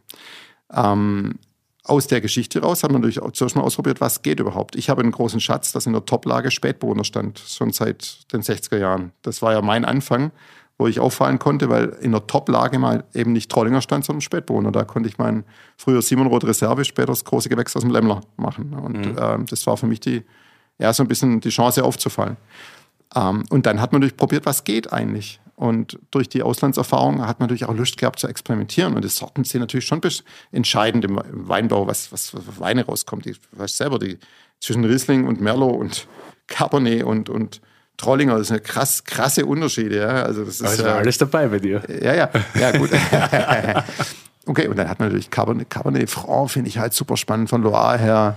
Ähm, als erstes habe ich mal von den ganzen internationalen Rotweinsorten haben wir Merlot gepflanzt, weil das war nicht so spät reif. Und Merlot passt in Württemberg. Ja, Merlot wird gebasht fast so wie Trollinger, ja. Ähm, Ich glaube, schlimmer mittlerweile. Ja, ja. In der einen oder anderen Szene. gut, wissen wir alle, Petrus und so ist auch mm, zu, zumindest zu großen Teilen aus Merlot. Äh, Irgendwie wird der, glaube ich, ganz gut verkauft, auch zu einigermaßen ordentlichen Preisen, habe ich schon gehört. Also es scheint nicht ganz total daneben zu sein. Also Merlot passt recht gut nach Württemberg. Trotzdem ein Profil zu machen mit Merlot ist natürlich fast, fast unmöglich. Ähm, ich hätte mein Profil, ich hätte am liebsten alles vollgepflanzt mit Spätburgunder. Ich, lieb, ich bin Pinot-Fan, Burgunder-Fan. Ähm, aber man kann nicht überall Burgunder pflanzen. Und dann gab es halt, und das war wie ein Erweckungserlebnis, den Lemberger, Blaufränkisch, der, der da halt schon immer da war, obwohl im Remstal war der Lemberger, muss man auch mal ganz klar sagen, genauso schnell da wie Cabernet Franc. Es gibt keine Tradition von Lemberger, eine uralte im Remstal. Das gibt es nur im Württemberg im Unterland. Okay. Das ist eine ganz spannende Geschichte. Aber die spannendsten Lemberger, finde ich, mit die spannendsten, kommen, glaube ich, schon aus dem Remstal zurzeit. Das hat was mit Klimaveränderung zu tun, mit Wissen, mit Wollen, mit dem Köpfen. Und ähm, Lemberger habe ich die Liebe spät entdeckt, aber ich finde es genial inzwischen. Und das ist echt was, wo wir, was, die Alten waren doch nicht so blöd. Also man hat, die wussten schon, was passt nach Württemberg. Ah, Das ist nicht, die Art von Boden hat halt sonst keiner. Und es ist dann schlussendlich doch wieder Bodenthema, die Mergelböden und den Gipskäuber und so, was gut passt. Spannend und Lemberger passt für mich halt eher schwierig. Ne? Weißt du?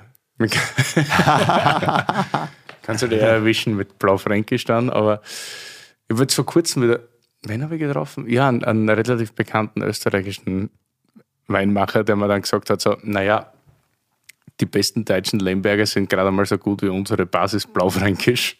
Ja, Und dann habe ich aber auch gesagt, eigentlich, du kannst das A, kannst das nicht so vergleichen, weil es ist ja doch irgendwie eine andere Geschichte. Und B ist es auch nicht so mehr. ne? ja es ist nicht mehr so. Ähm, vergleichen muss man es natürlich, weil es ja die gleiche Rebsorte ist. Natürlich wird es verglichen, keine Frage. Ähm, ich finde es auch spannend zu vergleichen. Ich glaube schon, dass das. Ähm, ich habe jetzt gerade mitgekriegt, dass da verkostet wurde, so aus den Anfang der 10er Jahre, so 11, 12, 13 und so, da war das noch ganz anders. Ich glaube aber schon, dass jetzt seit so 17, 18, 19 nochmal, wir, unsere Lernkurve war auch groß, zum Beispiel was ein, um, Einsatz von Holz angeht und so. Also ich nehme beim Lemberger eigentlich überhaupt kein neues Holz mehr, wir nehmen größere Fässer. Ich mache 100% Ganztraumgärung. Wenn man das vor zehn Jahren gesagt hätte, das hätte ich nicht geglaubt, dass das, dass das Sinn macht. Aber das, das macht total Freude, das passt zum Lemberger. Ganze Trauben wir uns so gern, wenig, wenig... Ähm, ähm, Maische, Bewegung, alles ganz, hey, soft, es geht alles viel einfacher. Das ist das, was mich so fasziniert wieder. Ja? Wir haben da riesige Maischegär-Tanks früher mal noch gehabt mit Tauchern, technisch. Und jetzt machen wir das viel simpler wie Pinot mit Remontage und ein bisschen Pichage am Schluss. Wir, wir schauen auch viel mehr, wir wissen einfach mehr und, und äh, gucken und deswegen auch die Maische ein bisschen genauer an und was da passiert und äh, der Extraktion, was wir wollen. Wir wissen einfach besser, was wir wollen. Das ist schon mal ein großer Vorteil. Werbung. Willi, jetzt musst du sehr stark sein.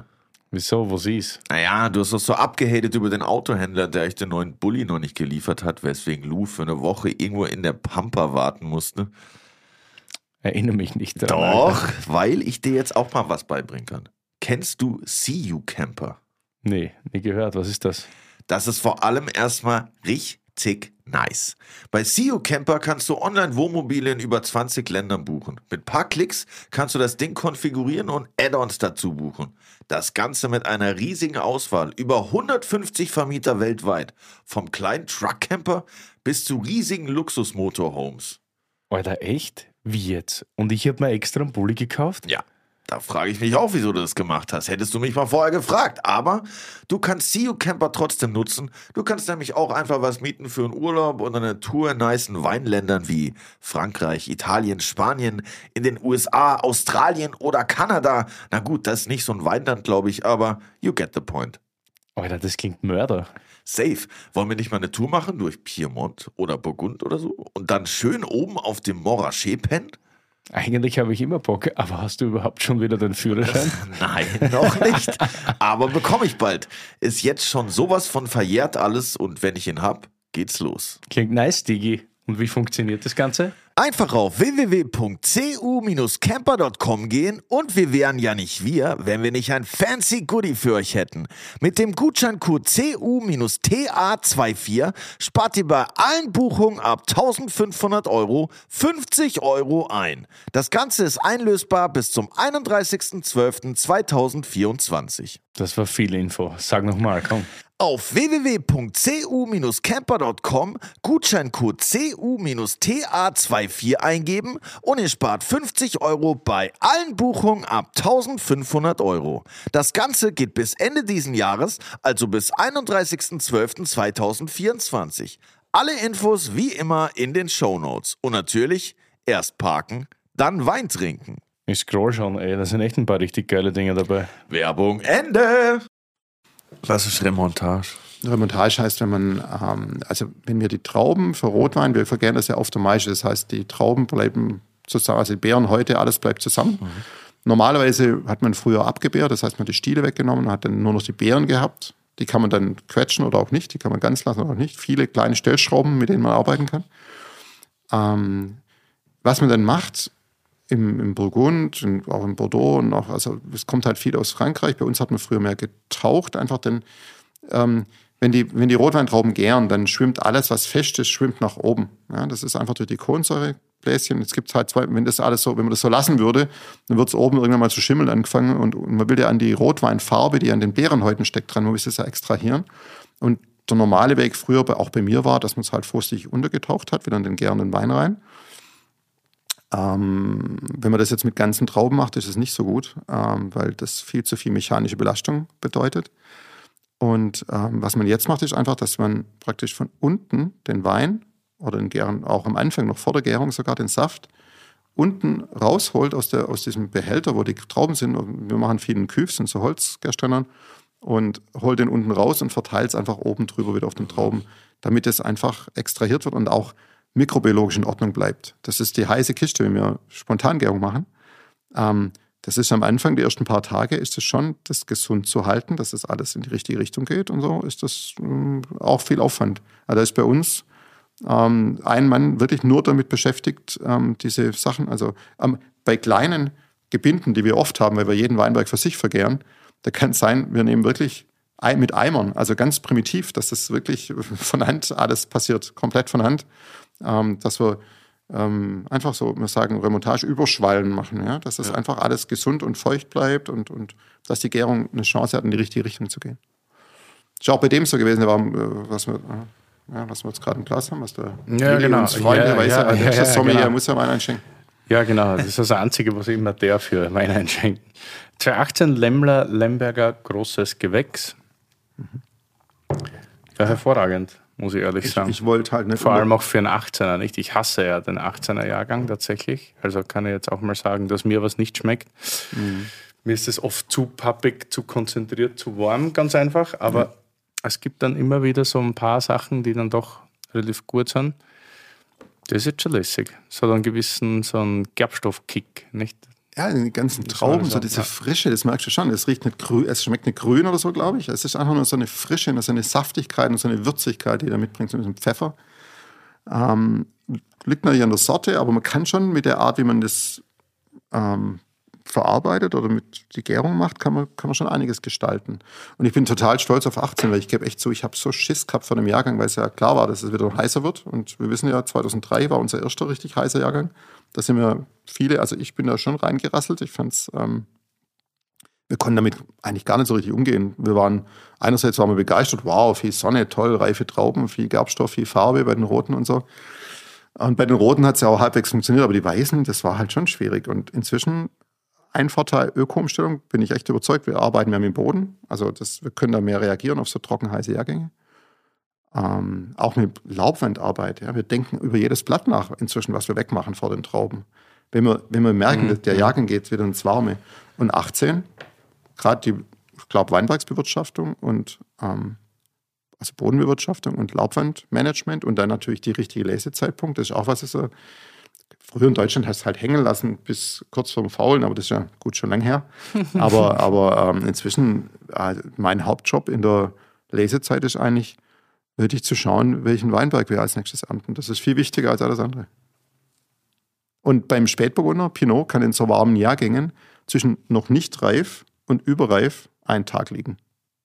Manchmal habe ich das Gefühl, ein halber Tag. Ist kein Scheiß. Also in so heißen Jahrgängen, deswegen stresst die Ja. uns auch, also stressen die uns einfach ohne Ende. Und in so Jahrgängen wie, ich sag mal, auch 20 oder so, oder auch die, also wenn, wenn dann warm ist und es ist Wasser im Boden, dann geht es natürlich noch schneller, ja, wenn, wenn da so die Turboversorgung, ja, boah, so Und kann man da noch irgendwas machen, wenn es mal angefangen hat zu faulen? Also das Faulen, das ist natürlich das, was wir gar nicht brauchen können. Weil Da kann man nicht mehr viel machen. Schnell ernten. Ähm, bei Rotwein ist Faulen pff, geht gar nicht, muss man einfach aussortieren. Ja. Also wir haben ja dieses Jahr, glaube ich, den schwierigsten Jahrgang gehabt, seit ich dabei bin. Und das ist jetzt doch auch schon ein paar Jahre, weil es einfach wahnsinnig viel geregnet hat im Sommer. Es kam dann zum Glück, wie immer, in, wie nicht immer in Deutschland, der September und Oktober, der uns gerettet hat. Aber wir mussten schon viel sortieren. Wir mussten mit vielen, vielen Menschen im Weinberg gestanden und haben Bärchen, also eigentlich, man kann das auch nicht bezahlen mehr, muss man ganz klar sagen. Das ist echt krass, so ein Jahr. Aber wir können auch keinen schlechten Wein machen, das geht gar nicht. Also wir sind echt draußen gestanden mit. Man durfte nicht drüber nachdenken. Es war, am Schluss kam auch was Gescheites dabei raus. 18 war es einfacher. Da war es nur der Lesezeitpunkt. Was ist so der Liebkind von deinen ganzen Weinen, die du so machst? Gibt's da, also du hast gerade vorher gesagt. Burgunder ist irgendwie das, was, was, was dich kickt, aber Ja, das wechselt eigentlich dauernd. Also Burgunder liegt, ist mir schon am nächsten. Wenn, wenn ich ein richtig, wenn ich be- überzeugt bin von den Burgundern, dann sind es normal die. Aber ich habe natürlich am meisten Ehrgeiz beim Riesling auch. Und wenn da was Gescheites kommt, dann, das sind einfach unsere Sachen. Burgunder, Riesling, das ist, das ist Deutschland. Und Lemberger ist natürlich unser neues Ding, was ich aber auch wie Pinot auffasse. Ähm, äh, das ist, da haben wir die meisten Chancen, glaube ich einfach. Wir müssen schon uns ein Profil geben. Das wird schon wichtig. ich bin mir am meisten getäuscht. So, ich habe dir damals kennengelernt über den Gerhard Retter mit einem wunderbaren Terrassenwein, nämlich mit dem Muscat Trollinger. Da kommen wir gleich darauf zurück. Aber dann bin ich noch zweimal rein, also reingefallen jetzt nicht, aber ich habe irgendwie, habe meinen Augen nicht getraut. Du hast den ersten Grauburgunder gemacht, wo ich mir gedacht habe, wow, hier ist Grauburgunder nicht nur trinkbar, sondern sogar genießbar. Ja. Das war Ups. ja, es war unglaublich gut. Und du bist ja auch so der, wo ich immer gesagt habe, so, es gibt einen Blaufränkisch in Deutschland. Mittlerweile gibt es mehr, aber das war ganz, ganz früh, ganz weit vorn. Nicht? Und ich, meine, ich trinke am Blaufränkisch, wie alle wissen. Und das ist schon echt immer sehr, sehr gut. Auch der 18er jetzt, das pfeift aus allen. Das ist auch richtig offen. Ja, inzwischen. Er hat noch super. ein bisschen Reduktion, aber man kann es trinken. Es ist, ähm, es ist, es ist noch ein, ich glaube, von den ganzen Fässern ein, ein bisschen, ich weiß nicht, ein paar Prozent neues Holz hat er noch. Aber ähm, ich bin auch, ich habe gedacht, komm, nehmen wir wieder mit. Das ist ja so bei den Rotweinen, die haben ja nach der Füllung, kriegen die immer so eine Fruchtphase. Das ist was, wo dann auch die, die, ähm, die neu sind, das mögen. Und dann ähm, ziehen sich die Rotweine total zurück. Also meistens, wenn du so die im Sommer abfüllst, also anderthalb, zwei Jahre nach der Ernte, füllst die ab. Und ähm, dann schmecken die total nice und, mhm. und äh, machen richtig Spaß, zwei, drei Monate lang meistens. Und dann gehen die zurück und ein Jahr lang, ja, und dann ein Jahr lang bäh. Ja. und der kommt jetzt gerade wieder so ein bisschen aus seiner bäh, aus seiner Teenager, pubertären Phase, kommt er jetzt gerade wieder ein bisschen raus. Was hier gerade sehe, auf, auf den Etiketten steht überall vegan drauf. Ja. Und ich frage mich so, was macht man denn, wenn der nicht vegan ist? Ach, wir schreiben es drauf. Ich bin, also ich bin jetzt, ich, ich, ich finde das alles, ich nee, ich meine, das alles. müsste man Nein, machen, dass er nicht Es gibt vegan halt Schönungsmittel, die wir nicht einsetzen. Wir setzen eh keine Schönungsmittel ein, aber die Schönungsmittel, die es gibt, äh, da sind viele davon eben nicht vegan. Es gibt Casein, es gibt Gelatine und so, so okay. die, die äh, erlaubt sind. Aber ich denke mal, soweit ich weiß und mitkriege, setzt das eh praktisch keiner mehr ein. Also ich glaube, bei den allermeisten Weinen können wir vegan draufschreiben. Ähm, aber es ist nicht das große Thema beim Wein, glaube ich. Ich halbe Schwein reinreiben. Ich glaube, ich habe vorher das vegan, weil ich wusste, ich fahre nach Berlin, habe ich gedacht, ich schreibe das vegan noch kurz Sehr drauf, gut, ja, das, kurz drauf. Ja. Das bringt hier bestimmt einiges, kann ich mir vorstellen. Nein, aber es, ist vegan, deswegen schreiben wir es drauf. Ganz einfach. Kommt immer gut. Ja. Nein, aber auch die, die meine Schönungsmittel sind auch, äh, das ist die Zeit ist einfach vorbei. Ich denke, das, das ist einfach Traut sich Das ist einfach wirklich. zu zeigen, ähm, wir brauchen es nicht. Das ist eigentlich der Hauptpunkt. Schmeckt echt gut, der Wein. Hat, ist voll Aber die, intens, finde ich. Ja. Brauchst, brauchst keine Cola dazu. Nee, Ausnahmsweise heute. ja, Steht nur, steht nur nebendran zum Ja, Wachwerden. ihr könnt froh sein, dass ich heute überhaupt Wein trinke. Ich hatte hab eine wilde Nacht hinter mir. Nicht im Positiven, sag ich mal. Okay, okay. Ja, ja.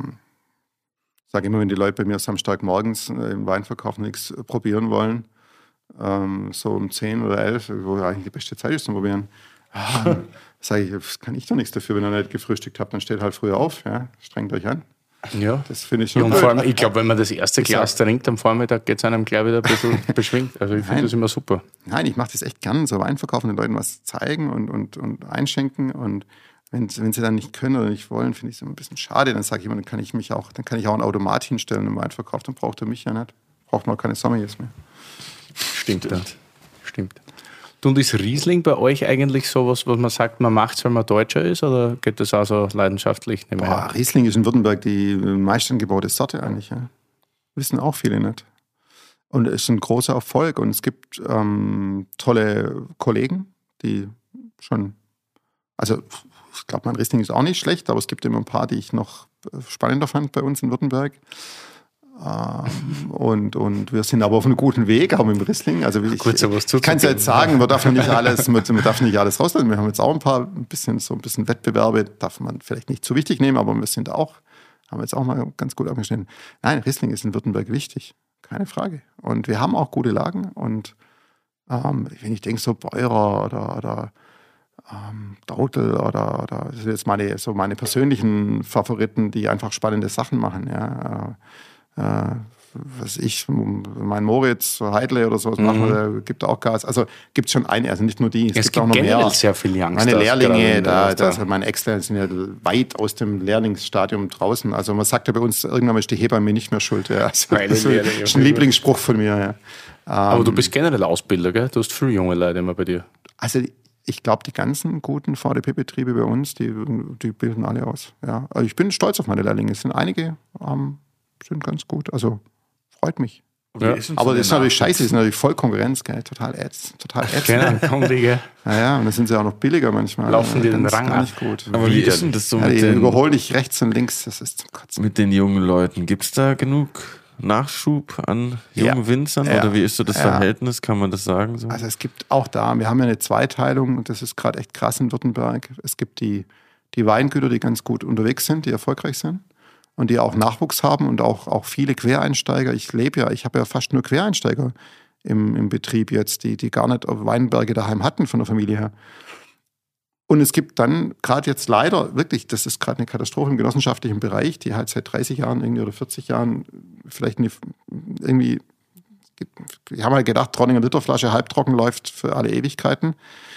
Die haben Probleme. Es gibt wirklich Genossenschaften, die, die, ähm, die keinen Nachwuchs haben. Also es ist halt äh, traurig. Aber ich glaube auch damit, da muss Württemberg durch ein Tief durch, weil das Genossenschaftsding gerade einfach nicht so gut läuft. Und da gibt es auch wieder da geht es auch wieder aufwärts, weil es gibt einen Haufen junge Leute, die sich dafür begeistern. Und wir haben tolle Möglichkeiten, es wird kommen. Das Tief muss halt, ja, das tiefste Tief ist, glaube das kommt noch.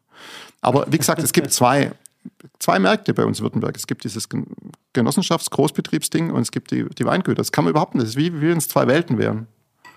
Aber das bringt mir, ja, mir macht es auch keinen Spaß, wenn ich sehe, dass da, äh, also hier im Raum Stuttgart geht es noch bei uns vorne. Die Genossenschaften sind ganz lebendig, habe ich den Eindruck. Aber anderswo ist echt ein Problem.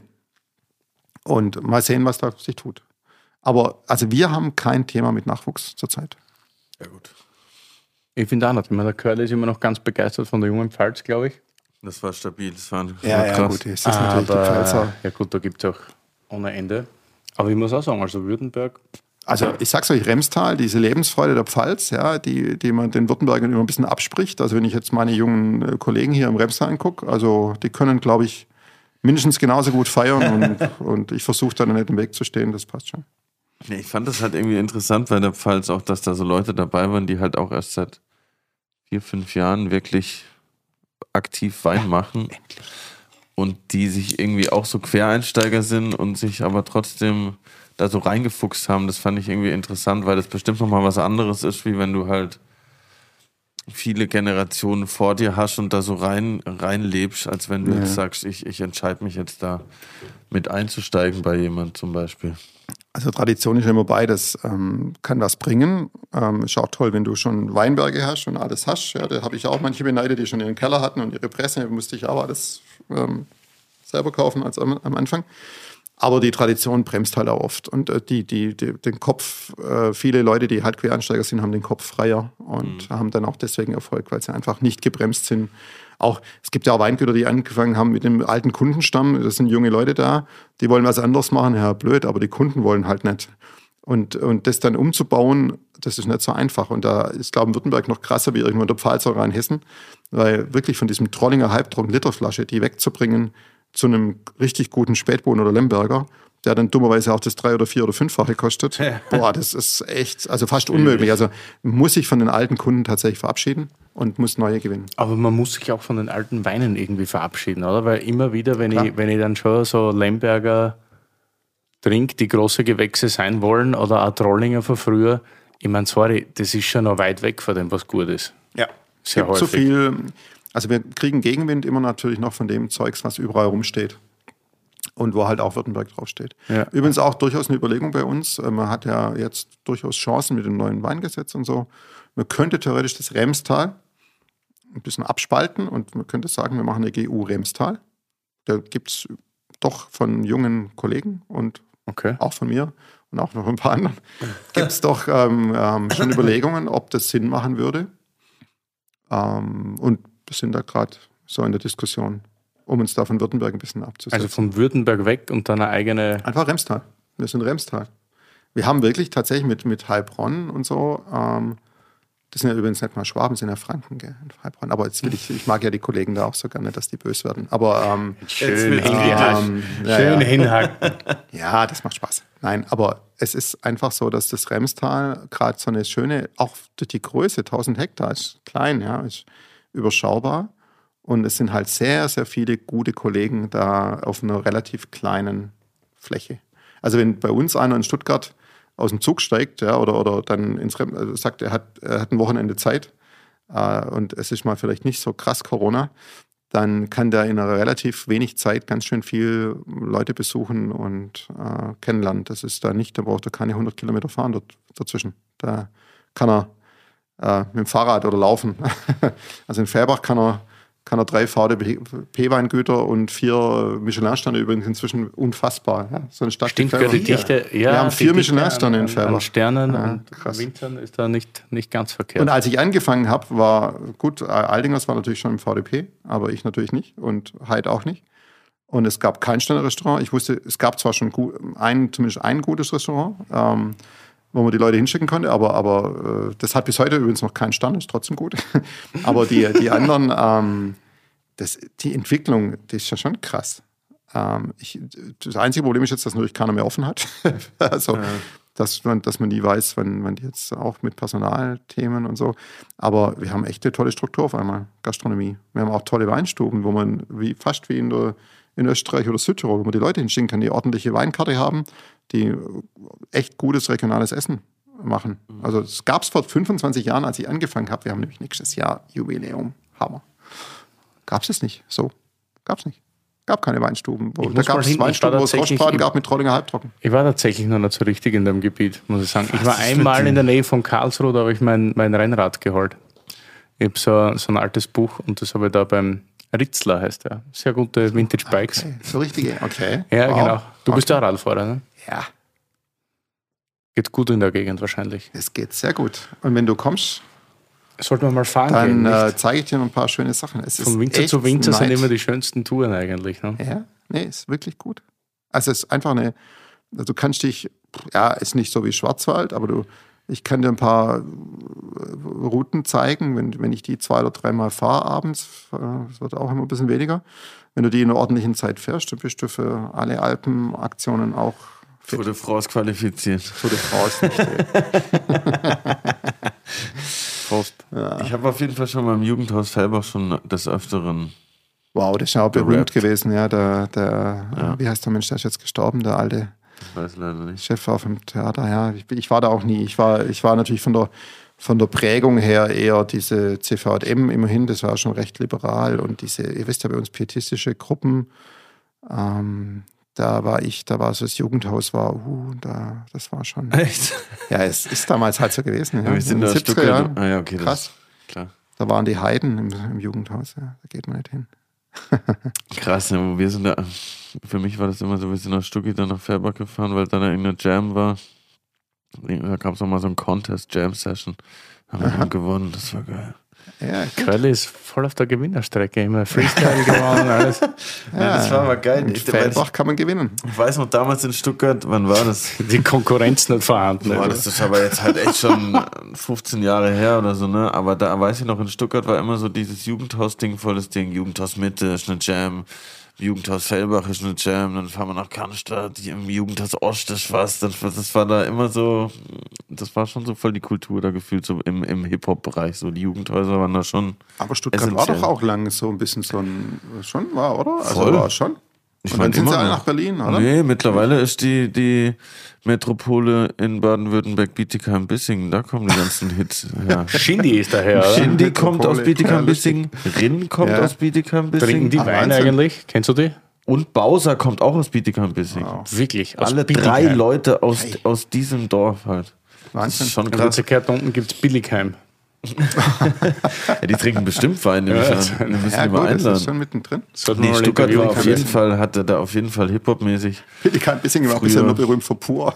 da kommt nämlich auch. ja. kommt pur auch noch her. Ey, was ist da los? Aus der Regie kommt gerade kommt gerade ein Tipp, dass Crow auch daher ist. Crow ist auch daher, echt? Der hat aber auf, der hat aber, der hat aber an der, in diesen Wein, ich glaube, so, wann ist denn das Weinberge da, in der Schräge da gewohnt in Stuggi? Wo er Ist noch das in nicht der Panda? gewohnt hat. Doch. Gewohnt, okay. Crow ist doch der Panda. Ja, genau. Crow ist ja Crow. Ja, Crow. Wurscht, wir haben den nächsten Wein. Wir hatten in der. Halbhöhenlage gewohnt. Das ist die Spitze. Wahnsinn. In der Halbhöhenlage, ja. Das ist ja die berühmte Halbhöhenlage in Stuttgart. Das ist ja eine Dort, da im Kessel hat außen rum. Ja, genau. Überall die Villen. Das ist unfassbar, was da für Häuser stehen. Natürlich schön zu wohnen. Ja. Und ja, das ist ähm, ein großes Beharrungsmoment da auch. Und spann da wohnen spannende Leute und direkt daneben wohnen die größten, die eigentlich alles haben wollen wie ganz früher. Ja, das ist schon krass. ja, das war, auf- ich war einmal dort und das war schon ein krasser, krasser Blick in Aber Kessel schön, auf jeden schön. Fall. Es Ja. ist, ich mache ja der Weinberge in Stuttgart, bin eigentlich ganz stolz. Im, ähm, habe ich vor zwölf Jahren, hat, da gibt es so eine große Baufirma, die lustigerweise den Österreichern gehört, Strabag, also Züblin. Groß. Und die haben einen Weinberg aus ähm, mitten in der Stadt. Wenn man am Hauptbahnhof rausgeht in Stuttgart, sieht man den Weinberg. Und vor zwölf Jahren haben die mich gefragt, ob ich das nicht machen will, weil sie waren unzufrieden mit dem, was da, die haben das halt vergeben und und äh, da war ich zuerst ein bisschen zögerlich, weil Stuttgart innen also Luft und so. Habe ich gedacht, hm, im Remstal können wir es sauber schaffen, aber was, wenn ich da auf einmal auf Probleme stoße, die ich, auf die ich noch nie gekommen bin. Aber wir haben es dann gemacht und es war ein spannendes Projekt und wir haben jetzt das daneben, ich mache da fast einen Hektar Terrassen-Öko. Das ist echt eine Aufgabe. Äh, Kriegsberg mitten in Stuttgart. Ähm, bin ich ziemlich stolz inzwischen auf das, auf das Projekt. Ja, Cool, apropos, apropos. Und mein Sekt liegt in dem Berg unten drin. Oha. Du machst auch Sekt Pinot Meunier. Großes Genau. Thema Schwarzriesling. Ja. Alle ja. sofort kaufen. Ja, spannendes Thema. Wirklich. Sehr so- spannendes Thema. Leider hast du keinen dabei. Hätte ich heute gern Ja, probiert. blöd. Ich habe halt dann. Du hast da keinen Trollinger Ich wollte halt was mit mehr Alkohol bringen für dich. Ich trinke meine gern mit wenig Alkohol. weiß Was ich ist doch. das für ein Das Bashing hier? Das war Ja, apropos, Außer Port. Apropos Crow, Shoutout Crow übrigens, Grüße Carlo. Du spielst Musik in deinem Weinkeller, habe ich mir sagen lassen, von dir selber. Ja, vorher, ja, das war. Ja, also äh, die Geschichte ist eigentlich die, dass ich in meinem ganz alten, kleinen, kuscheligen Gewölbekeller, mit dem ich angefangen habe, gab es noch keine Musik. Und dann haben wir gebaut und das war ein, ist ein schöner Keller, aber groß und damals noch ziemlich leer.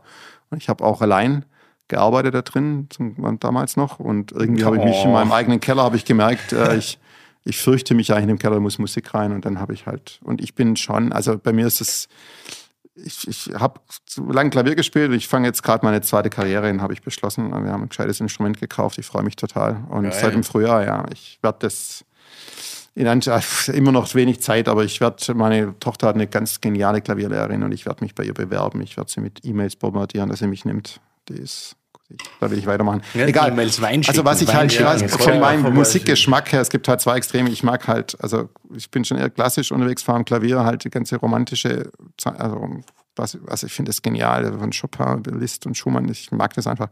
Und dann natürlich auch wieder Jazz, also die, das ganze Bebop-Zeugs, also von, von ähm, Thelonious Monk angefangen ich bis Bill Evans. Und ich höre das einfach wirklich wahnsinnig gern und das passt auch super geil in den Keller.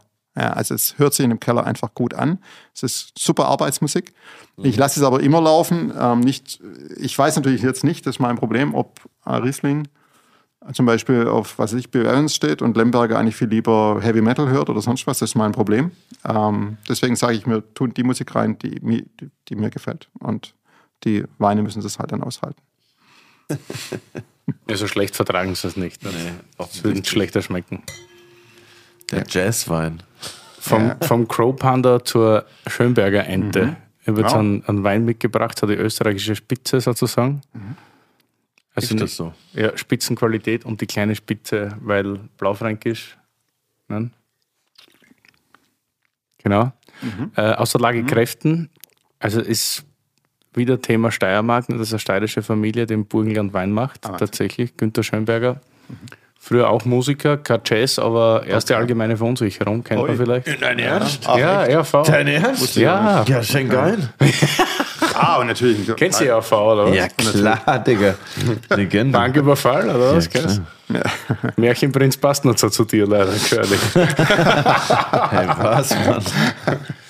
Ja, und mittlerweile äh, ist gerade so ein bisschen Übergabe, Generationsübergabe, Übernahme. Der Jakob, mein Schulkollege und einer meiner besten Freunde, macht das jetzt gerade weiter, übernimmt es vom Günther.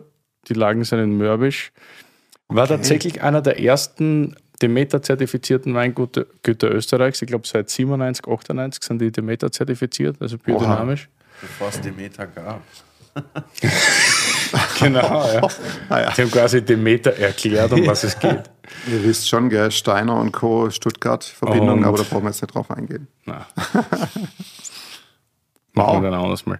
Und, Und, ich, äh, ich ein mag die, Jahrgang, 17, ja. Also, ja, und es ist 17 und ich mag die Weine sehr gern, weil die Weine sind sehr, die haben immer schon eine eigene Handschrift gehabt und ich mag halt gerade das Karge im Moment und ich finde, der strahlt. Ich habe dann vor ein paar Tagen verkauft und dann denke ich mir so, wow, das schmeckt richtig gut und deshalb wollte ich das heute mitnehmen und zeigen.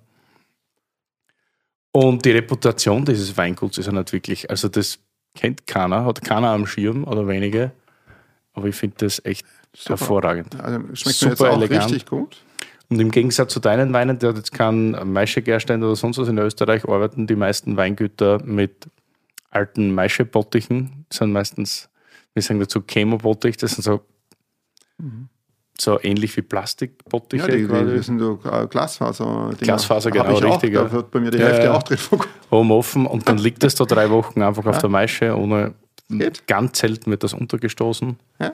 und umgepumpt und dann kommt das in alte Barriques einfach. Und die Barriques sind dann nicht so Zweit- oder Drittbelegung, sondern wirklich alt.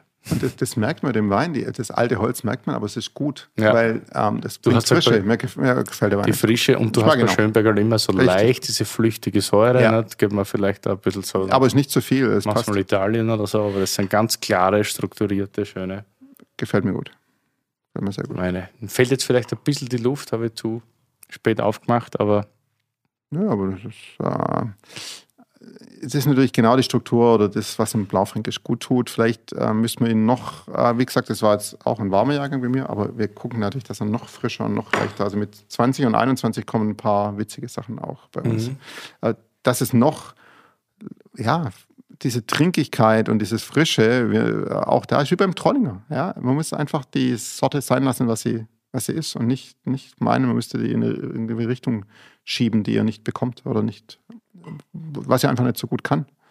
Ich meine, man kann wahnsinnig mächtige Weine machen mit Blaufränkisch, aber ob das die, die besten sind, ist die Frage. Na, richtig, ja. Und ob es die Sorte überhaupt sein soll, nicht? Weil ich finde, Blaufränkisch ist schon, ich meine, das kann schon Kraft haben, aber trotzdem immer so elegante Kraft. nicht? Aber ich finde schon spannend, wie, wie auch die Österreicher, soweit ich das beurteilen kann, was das von Weg war. Ja? Man hat ja zuerst mal, äh, wir im Norden müssen wir zuerst mal beweisen, dass wir überhaupt Rotwein machen können. Das heißt, was heißt das am Anfang? Ähm, Power ohne Ende. Viel Holz, viel Alkohol, Extraktion, Kraft. So, dann ist die Phase vorbei, jeder hat es kapiert, es geht. Und dann kommt ja die nächste Phase, wo man dann sagt, okay, jetzt äh, gehen wir das Feinere, Trinkige, Elegante. Und das, natürlich musst du aber auch die Kunden mitnehmen. Ich stelle halt immer wieder fest, dass die Kunden halt kann, manchmal schon, auch was, boah, wenn sie Rotwein haben und viel Geld dafür ausgeben, dann wollen sie auch, dass es Power hat. Wahnsinn. Ja, Was das ist glaubst wie viel so. Arbeit das ist in der Weinbar, wenn die Leute immer kommen und sie sagen, sie wollen Kaminweine. Und ich so, wie jetzt? Primitivo ist Und das sollen dann immer so super konzentrierte, schwere Rotweine sein. Und du denkst du so, Alter, da gegenüber ist der Italiener, halt an Primitivo. Ich verstehe auch Primitivo nicht. Curly, Wein, das Wörterbuch. Primitivo. Bevor Willi mit seinem Rant weitermacht, kurz mal ein paar Fakten. Primitivo wird in Europa vor allem in Süditalien angebaut, zum Beispiel in Apulien. Die gleiche Rebsorte heißt in den USA Zinfandel und ist vor allem in Kalifornien stark vertreten. Ursprünglich kommt sie aber aus Kroatien, wo sie Kriljena Kastelanski heißt. Ich habe versucht es auszusprechen. Sorry an alle Kroaten, verzeiht mir. Primitivo schmeckt würzig nach Zimt und Nelken, schwarzem Pfeffer und dunklen Waldfrüchten. Die Hipster-Weintrinker und Sommeliers hassen Primitivo, weil er viel Frucht, Extrakt und Alkohol hat. Ein typischer Powerwein also, das was vielen Leuten gefällt, aber bei Snobs wie Willi als uncool gilt. Aber lassen wir Willi doch selbst zu Wort kommen. Sonst will der Deutsche immer intellektuell sein und dann bestellt er Primitivo. Primitivo, primitiv. Verstehst? Einfach. Okay. Tick, nicht gut. Na, also echt, verstehe überhaupt nicht. Ja, weiß man, der Sinfandel, gleiche, ist ja gleiche Rebsorte, Ja. Amerika läuft ja auch nach wie vor gut. Sogar berühmte Leute wie, was weiß ich, Rich machten auch Zinfandel. Der ist auch Oh, ein bisschen besser wie die anderen. aber Ähnlich, ja. Ja, aber dann ist trotzdem wieder Aber was trotzdem, mit einer ja, gewissen Würze und so weiter. Aber was da so teilweise echt raus? Ja. da passt ein Cola dann wieder. Ne? Yes. Da merkst du gar nicht. In so, in so einem Primitivo kannst du aber jetzt vielleicht sogar ziemlich viel Cola reintun, Ohne, ohne, dass dass du es merkst. Vielleicht, ja. Das Einzige, was du merkst, ist vielleicht Also das es- Sprudel, so die Kohlensäure. Nein, man macht kein, man macht kein Rebsortenbashing, grundsätzlich nicht. Fällt mir früher oder später auf die Nase. Ja, Der Grauburgunder, gutes Beispiel. Ja. puh, ja, stimmt. Ja. Bin ich, ja, leider. Was erklärt mir mal ganz kurz Grauburgunder? Ist es einfach eine Rebsorte? Ja, braucht keiner. Das, das, ist, das, ist für, das, das ist für Sommeliers, so das, was für Sommeliers im roten Bereich der Primitivo ist, ist im weißen Bereich der Grauburgunder. Der so, da kann man ungehemmt drauf einschlagen, weil das ist der Massengeschmack. Ja, das, das darf einem quasi nicht schmecken. Das gibt es in der Musik, äh, in Sprechungen. Das sind Sachen, die darf man nicht gern hören, sonst ist man sofort desavouiert. Da ist man nichts Ich mehr. glaube, nein, ich glaube bestimmt, also vielleicht ist es mittlerweile ein bisschen so, aber eigentlich weiß ich, ich meine, man muss jetzt schon sagen, dass Grauburgunder ganz lang von sehr vielen Produzenten so produziert wurde, dass es einfach massentauglich gemacht wurde. Ich glaube schon, dass Grauburgunder vielleicht an sich gar keine so eine, so eine schlechte Rebsorten ist, ja. Aber ich glaube, dass sehr viele Betriebe es halt zu so einer gemacht haben, Natürlich, nämlich Ja? angesäuertes, alkoholreiches Wasser war das und, und mehr nicht. Das hat alles uniform geschmeckt, egal was her war. Das, das ist immer noch so. Also Südtirol oder Ruhländer, also das große Synonym aus Deutschland oder auch Mhm. in Österreich. Das wurde halt teilweise in Holz gepackt, dann war es üppig und hat keine Säure gehabt. Und wenn es nicht in Holz gepackt wurde, dann war es ein bisschen so Maracuja, ein bisschen exotisch meistens. Aber es ist alles so. das klingt aber ganz geil. Wieder, na, also wirklich. Aber was gibt's denn alles für Ja, Burgunder? Grauburgunder, Spätburgunder. Ja, es gibt viele Burgunder, das ist aber jetzt nicht unser Thema. Aber nur ganz kurz. Grauburgunder, Weißburgunder. Die Weißburgunder gibt's auch? Gibt's Ja, ja? sicher gibt es Weißburgunder. Okay, geil. aber das ist so ein Rebsortenbashing. Ich meine, dein, dein vorher erwähnter Bernd Kreis, den ich natürlich auch sehr mag, Mhm. äh, ein guter Weinhändler bei uns in Stuttgart, der auch äh, erstaunlicherweise meine Weine verkauft. Ähm, der der ähm, hat auch gesagt, es geht bei uns gerade sehr um die Rebsorten Württemberg. Was behalten wir? Was, was kann gehen? Was kann weg? Und, und dann ging es darum, für große Gewächse, was ist zugelassen? Und der Bernd hat auch gemeint, er hat schon viele große Grauburgunder probiert, aber selten einen großen Weißburgunder. Kann ich jetzt, ja, kann man, es ist seine Aussage gewesen. Und Grauburgunder hat schon die Anlagen auch für was, für große Weine. Ähm, nur ähm, er hat halt auch die Anlagen für, für was ganz anderes, ganz klar. Und man kann den halt, ich glaube, dass Menschen die Weine, die, die unbedarft sind, die nicht so viel Wein trinken und, und da auch keine Kenner sind, dass die halt das am liebsten trinken, von dem sie am seltensten enttäuscht werden. Weil die werden halt oft enttäuscht, wenn sie halt in die Restaurants gehen oder die jetzt eben nicht ähm, so weinaffin sind Ja, dann pff, sie trinken halt dann das, was sie, wo sie am ehesten das kriegen, was ungefähr ihrem Geschmack ja entspricht. man Und das ist das das, was am Problem. wenigsten wehtut. Ja, genau, das genau, das trifft's. Aber daher kommt der Erfolg vom, vom Grauburgunder. Und, ähm, und dann versuchen halt möglichst viele auf den Zug aufzuspringen und die Richtung auch so zu machen. Das tut der Rebsorte nicht gut, aber die Rebsorte ist an sich schon spannend, auch wie es überhaupt, glaube wenige. Ja. Guck mal, sogar Muskat-Trollinger, ja, also unser, unser gemeinsames Lieblingsthema. Ich meine, ist eine Rebsorte, da, da kriegen die, die Freaks, die sagen, hey, Muskat schon hm, schwierig und Trollinger, also es sind praktisch das, Also das ist das erste also, Mal gesehen. also das, war für mich, und das? das war für Satan. mich ein Ding. Ich wusste gar nicht, dass so eine sowas gibt. Mischung überhaupt. aus zwei Sorten halt einfach, oder wie? Wie so Rock-Hop, oder wie? Rockhop. So hört es sich nicht an. Muscatella und Trollinger, oder wie? Nein, nicht, nicht Für die ganz. Profis hört hört sich eher wie volkstümlicher Schlager an. Volkstümlicher. Ja, stimmt Ja. tatsächlich, ja. Ja, aber man kann eben was ganz anderes. Also es ist die Rebsorten, das, der Vergleich hinkt. Also Muscatronic ist eine alte Muscateller-Sorte, die, die ähm, total witzige Weine machen kann mit wenig Alkohol. Wenn man den, also die Aromatik ist da, aber wenn man die Aromatik nicht künstlich betont, dann ist das total zurückhaltend und nett und frisch. Und also ich trinke das selber echt gern und wir pflegen das und ähm, haben auch Erfolg damit. Ich finde es auch gut. Du machst zum Beispiel einen guten Muscatella. Einfach Ja, da machen wir allerdings sehr wenig, das stimmt. Das ist ja, Muscatella ist bei uns, steht auf einem eigentlich sehr schweren Boden, das macht uns schwer, das Leben schwer, aber Ja, das Muscatella geht super. Muscatella ist eine unserer uralten Rebsorten. Die stand schon, die gab es schon, so, soweit man weiß, welche Rebsorten man pflanzt, gab es bei uns Muscatella. Aber deiner ist auch trocken und hat Zug und so. Also, Ja, klar. jetzt ohne jetzt Wir bemühen uns. nein, nein, Aber- das. Muscatella, wenn du wisst, das von der Pfalz und so, die stehen auf leichteren Böden. Muscatella ist eine ganz, ganz schwierige Rebsorte im Anbau. Und die steht bei uns auf einem schweren Boden. Wenn es jetzt im Herbst noch ein bisschen zu viel regnet, dann von heute auf morgen gehen dir die Trauben kaputt. Da musst du nur noch rennen und die retten. Ja. Und das ist ein bisschen mühsam, ein bisschen anstrengend. Aber ich liebe die Sorte auch echt. Mach's echt gern. Super. Jetzt haben wir zum Schluss noch einen Riesling. Ein bisschen Säure noch Boah. Säure, ja, wenn du das Säure erwartest.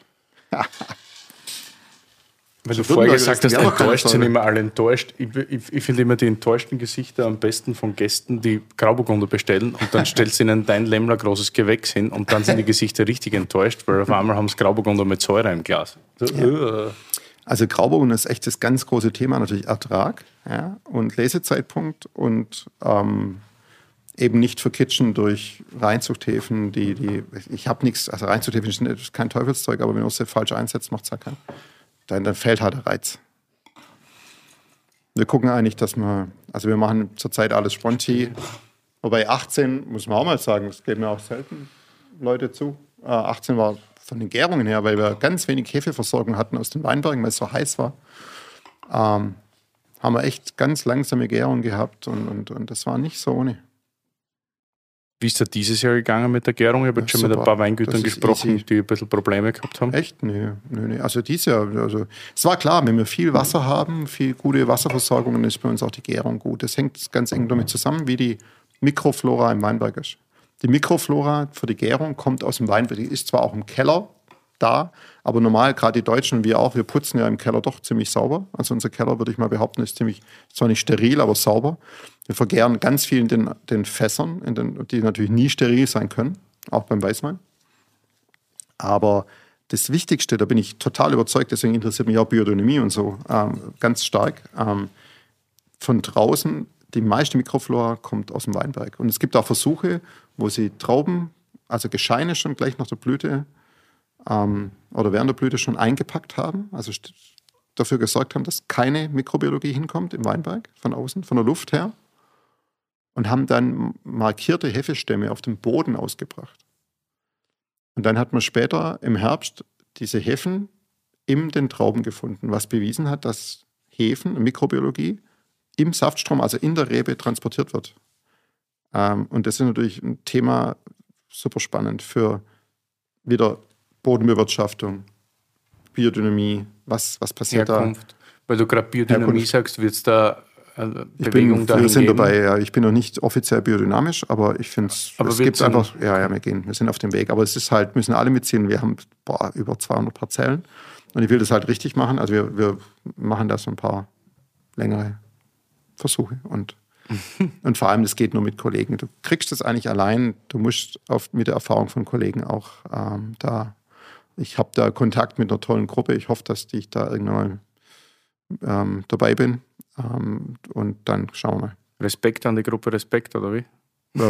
Ich weiß, ich kann. Irgendeiner, okay. Also ich, ich finde die Leute, ich finde die Leute cool. Auf jeden Fall mal schön. Also ich bin da gerade im Werten.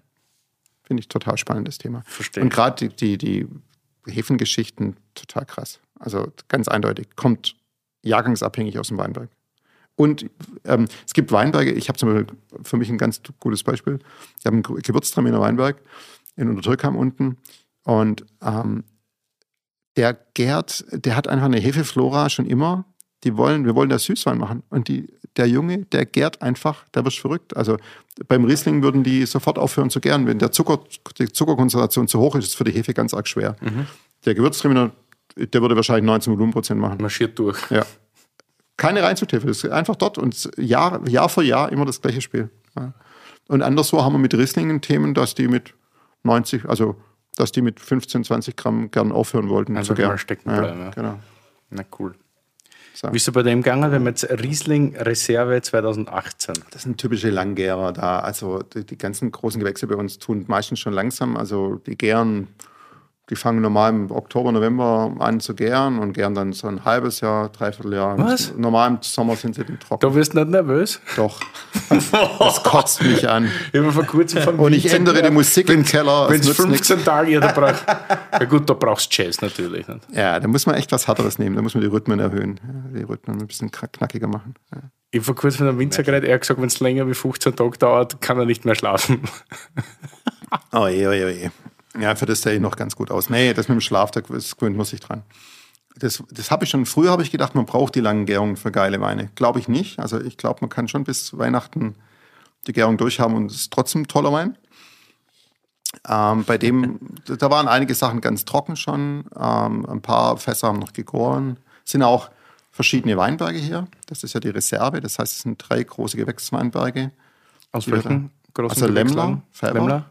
Ulbacher Götzenberg und ähm, Schneider Altenberg. Wie viele große Gewächslagen hast du eigentlich? Ich habe äh, noch mehr, aber ähm, wir verwenden zurzeit nur Götzenberg und okay. wir haben noch in der Türkei Mönchberg und so. Aber das sind teilweise kleine Sachen und teilweise junge Weinberge. Es macht keinen Sinn. Also wenn wir da was merken, wir vergären alle Weinberge für sich nach wie vor, weiß wie rot. Und mhm. wenn uns da was auffällt, dann wird es auch ähm, so gefüllt werden irgendwann. Hier haben wir das Gegenteil gemacht. Mir hat es immer gereizt, ist ja klar, wir probieren im Keller, ganzen Winter über, Herbst über, Jahr über. Und ähm, ich gibt ja tolle Beispiele in der deutschen Geschichte, Geheimrat J und so oder, oder Cuvée Frederic Emil von Trim im Elsass, wo auch Lagen-Cuvées sehr, sehr spannend sein können. Und wir haben da einfach rumprobiert und aus diesen drei großen Lagen, als wir die für die großen Gewächse abgestochen haben. Gesagt, wir probieren es einfach mal und legen es nochmal zusammen. Und sind ein Jahr noch im Edelstahl dann aber auf der Feinhefe geblieben und haben es dann abgefüllt. Das nennt sich jetzt einfach Riesling Reserve. Und wir stellen das sozusagen mal zur Diskussion. Ich finde es ganz spannend. Einfach mal gegen den Lagentrend wieder Ach, mal dagegen, zusammenlegen. Ja, eigentlich ist dagegen, aber ich finde natürlich die Lagen auch super spannend. Also die Lagen ist in Deutschland einfach ein großes Thema. Und das, das ist auch, da spricht es nicht dagegen. Aber wieso nicht die, die, die, Vorzü die Vorteile der Lagen miteinander kombinieren? Manchmal für einen spannenden Wein. Also ich, ich will, also die Denkverbote mag ich gar nicht. Also da, da, da, da sonst wäre ich da nicht, wo ich jetzt bin. Also wir machen dauernd Sachen anders. Und ähm, das auszuprobieren ist, äh, glaube ich, sinnvoll. Also ihr habt noch ein paar Weine im Keller von verschiedenen Lagen, die noch nicht das Licht der Welt erblickt haben, die ihr noch weiter probiert, bis ihr dann, bis du gesagt hast, ihr merkt dann, da tut sich was und jetzt. Also Im Rotwein habe ich ja, das ist ja auch eine Geschichte, ich habe die Lagen gar nicht verwendet, weil bei uns in Fellbach, der Lämmler, der war, als ich angefangen habe, verseucht für mich im Kopf. Fellbacher Lämmler, das war für mich sofort Trollinger halbtrocken, Literflasche ist eine der besten, wahrscheinlich die beste, manche sagen die beste Lage in Württemberg, gibt es nicht, das kommt ja auf den Jahrgang an, aber wir sind top. Also die Felbacher Lemner ist eine der Top-Lagen. Und das war für mich im Kopf, war das sofort dieser Trollinger Halbtrocken-Thematik. Das mag ich äh, furchtbar, fürchterlich. Und deswegen habe ich meine besten Weine gar nicht so genannt. Ich habe das größte Stück bei uns im Lemmler, hat auf Schwäbisch Simmerrot geheißen. Mhm. Und das Simmerrot habe ich auf Simonrot auf Hochdeutsch verballhornt und habe das als Marke genommen für meine besten Rotweine. Geil. Und diese Lagen jetzt, äh, die wir haben, die, die kommen gerade alle unter diesem Simon Roth-Begriff in den, in den Markt. Ah, okay, das habe ich bis jetzt also auch noch so richtig gecheckt. Mh. Sozusagen so ein, ein Sub. Unser Genpool. Unser Genpool. So geil, der Podcast, da lerne ich auch was. Und ey. genauso ist beim Weißen mit dem Bergmantel. Das haben wir jetzt mit dem Weißen mit dem Bergmantel vor. Wir haben jetzt ein paar wir vergären, also im Remstal hinten haben wir ein paar echt spannende Lagen, Beutelsbach und, und Schneid, echt gute Lagen. Also ich bin jetzt der Einzige, der in Städten keinen Pulvermecher hat von allen, aber ähm, braucht nicht, nicht auch nochmal einer. Aber da gibt es echt spannende Sachen und das ist genauso. Wir beobachten das jetzt und gucken wir jede Lage für sich, jeder Weinberg für sich. Und wenn was Spannendes kommt, verspreche ich euch, dass es dann auch unter der Lage vermarktet wird. Geil. Zurzeit ist es dann Bergmantel. Also so okay. eine kleine eigene Marke sozusagen aufbauen von dem Rot. Also für uns war das ein Riesenerfolg mit dem Simon Rot. Das ist ganz, ganz wichtig. Ja. ja. Und äh, das macht ja auch keiner kaputt. Also wir zahlen alle paar Jahre die Patentgebühr. Und das ist mein Ding, ja. Und ich bin da auch ähm, meiner eigenen Idee und meiner eigenen Qualität verpflichtet. Und ich bin inzwischen selbstbewusst genug zu sagen, okay, das, das zählt auch ein bisschen was. Voll gut. Also Riesling ist auch gut. Schmeckt ja, gut. jetzt nicht so, also ist halt schon so eine Reserve. Nicht? Immer wenn ich Reserve ja, liest, denke ich mir, es ist so. Ist liegen geblieben, gell, hat man nicht verkaufen Ja, können. liegen geblieben, aber ist halt so ein, so ein bisschen ein Hefe-Riesling, so, mhm, weißt mhm. Also der braucht auf jeden Fall noch viel Zeit. Wenn du denn in der richtigen Reihenfolge hast, ist ganz cool. Also ich habe jetzt eine tolle Probe bei mir daheim gehabt mit Privat, also Weinfreunden. Haben wir das erste Mal wirklich Basis angefangen. Ja, Steinwege heißt die bei uns und Ortswein, so ganz klassisch. Und dann haben wir zum Schluss die Reserve und es war wirklich, also es war stimmig, ja, und das ist ganz wichtig. Also du meinst, der braucht noch, das heißt, wenn man die Flasche jetzt in fünf Jahren aufmacht, dann meinst du erst krass. Also ich glaube, dass er in fünf Jahren, also der hat definitiv die Anlagen. Wenn er es nicht hätte, dann wäre es der Begriff Reserve. Ähm, das ist alles gut. da, ja. Säure, Kraft, Körper. Ja, Frische. Diese, diese, diese, also ja, mal sehen. Ja, werden, also wir haben genug davon, wir haben so viel abgefüllt. 2018 war für uns ach, toller Jahrgang, auch im Ökobereich, endlich mal. Also auch ein normaler Ertrag, ja, weil wir haben jetzt doch auch, mit, auch im Württemberg Frost, Hagel, boah, ist immer ein Problem bei uns, immer ein Thema. Wir haben echt wenig, niedrige Erträge gehabt, niedrigste 20 und 21. Was ist niedrig um Hektar? Also wir haben dieses Jahr, ähm, das, das kann ich normal gar nicht laut sagen, meine Bank hört vielleicht zu, ähm, wir haben dieses Jahr 30, 30 Hektar auf Hektar gekriegt. Ja, drei, drei, Hektar, hat er gesagt. Nein, 30 Hektoliter am Hektar, hat er gesagt. Das ist wirklich wenig. ja, gut, für die eine oder andere Region ist das ja total viel. Ja, Burgund hat, Burgund hat dies ja noch weniger. Ja. Ach, das ist echt ein bisschen. Aber ich denke immer, ähm, ganz wichtig ist, dass, dass, dass es nicht zu viel gibt und der, der Wert steigt auch, glaube ich, wenn die Qualität stimmt. Ähm, ganz wichtig. Wird es weiterhin, weiterhin so bunt weitergehen mit dem. Nein, wir wollen uns auch fokussieren. Also es gibt ein paar Sachen, Muscatella zum Beispiel ist natürlich auf der Liste. Ähm, Was der wegkommt. ja. Ja, ich weiß Jetzt nicht, machst du einen guten. Muscatella. Wieso kommt das?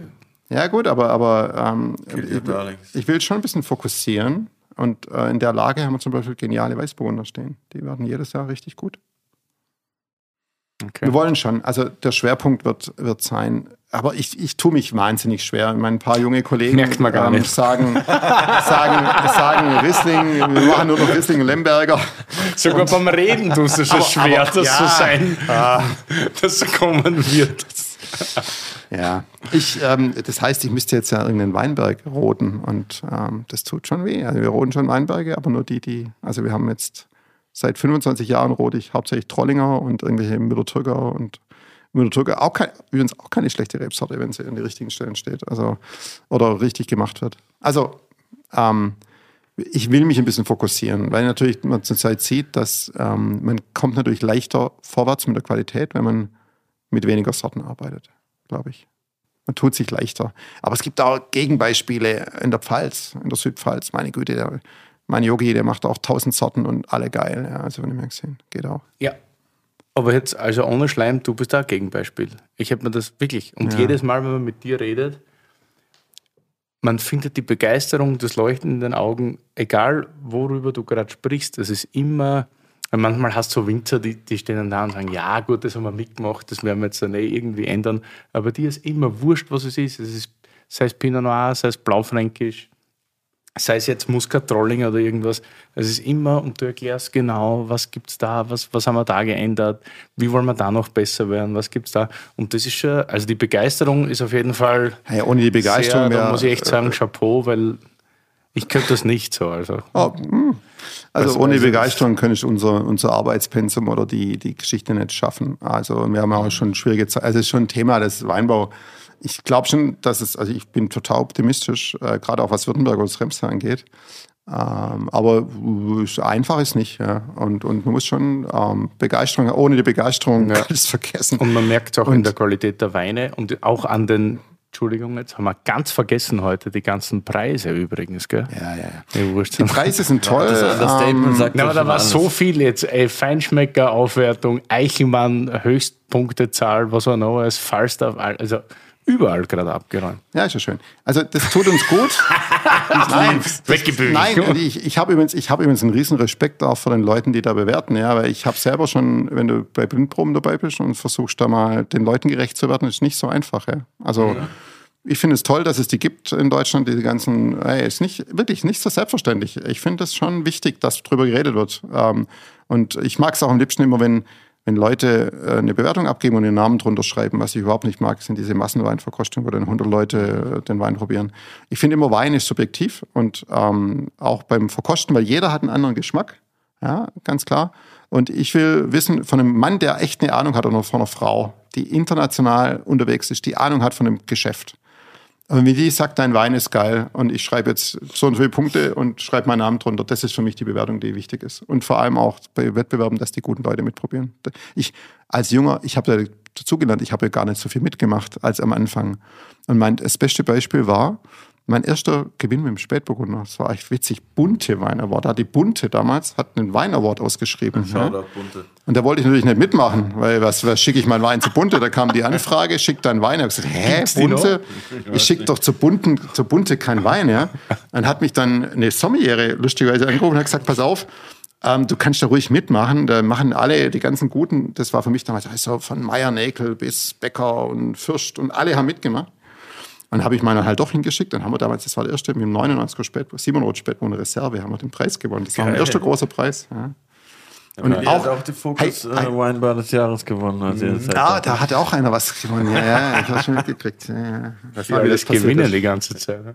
Hier sind alles Gewinner unterwegs. Digga. An der Straße der Das Gewinner. ist nie Das ist los. schmerzhaft. Weil Du musst dir Autogramme schreiben hier am Platz, oder? Kommt sicher. Ja. Nur für mich immer. Schreibe Curly drauf.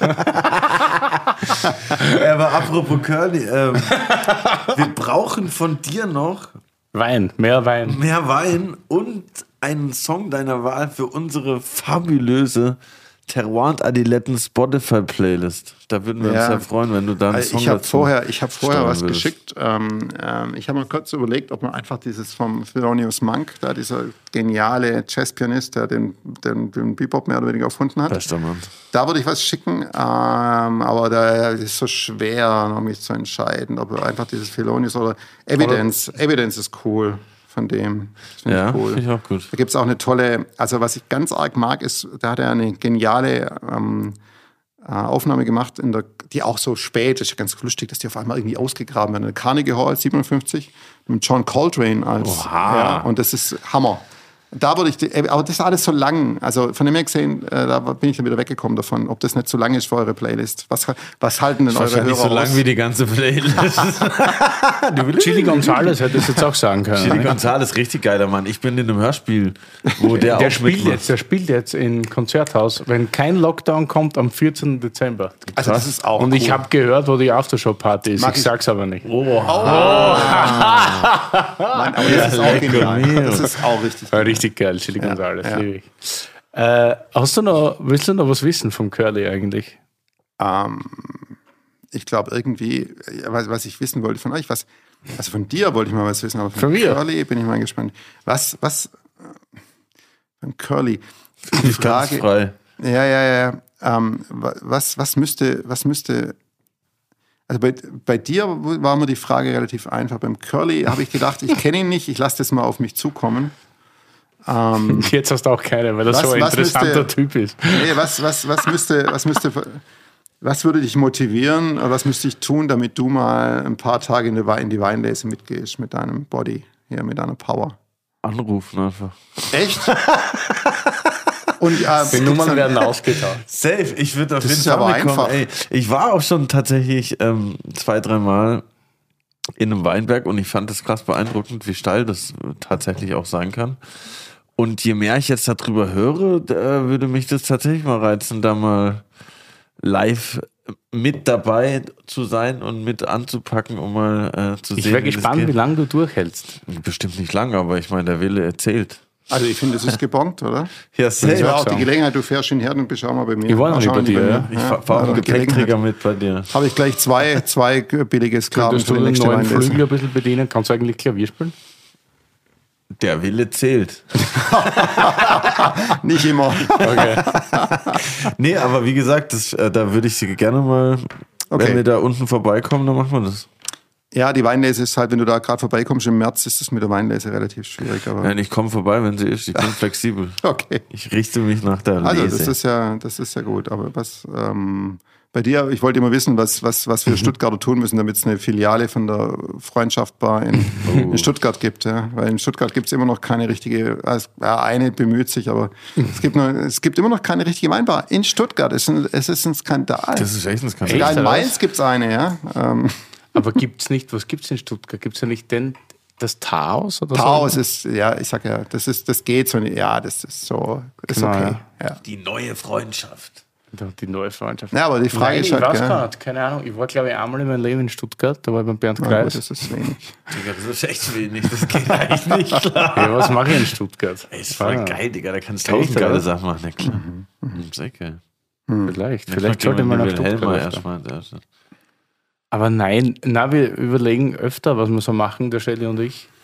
Und Stuttgart wäre ein, ein, ein praktisch. und dann haben wir schon wieder so viel Arbeit, dass wir gar nicht wissen, Gott sei Dank, danke. Stuttgart wäre ein bracher Acker für euch. Also, Selbstläufer. du wirst den Samen legen, ja, und würde dann Aber ein die, aber die. Stuttgarter geben ja Die nicht gehen, so die- gern die- Geld aus für Wein. Ach oder? doch, die Stuttgarter. Geht schon was. Nein, die Stuttgarter wollen überzeugt sein. Die Stuttgarter sind nur schwerer zu überzeugen. Die Stuttgarter haben einen Haufen Geld und würden es auch gern ausgeben und sie wollen nicht verarscht werden. Das heißt, ähm, wenn du eine richtig gute Qualität hast, sicher bei uns zwei Standardläden, alle voll, ja. Wenn du eine richtig, früher haben sie sich nicht beim Genießen erwischen lassen wollen. Das ist aber, das ist ein Tempi Passati, ja, das ist vorbei. Aber inzwischen, die wollen nur nicht verarscht werden. wenn du, wenn du, ähm, die gehen dorthin, wo es gut ist. Und dann tut's, tut es ihnen auch nicht weh. Ja. Also bin ich überzeugt. Project 222. Curlys würde ich sagen. Gesichtsausdruck ist gerade so, yo. Let's go, Digga. Ich hab Bock. genau mein- Ich mach's. Mal, genau. Aber konkrete Arbeitsanweisungen. Sichere du- Konkursparty. Ja. mach ein Späti, ich mache ein Späti auf mit Petrus, Digga. Let's go.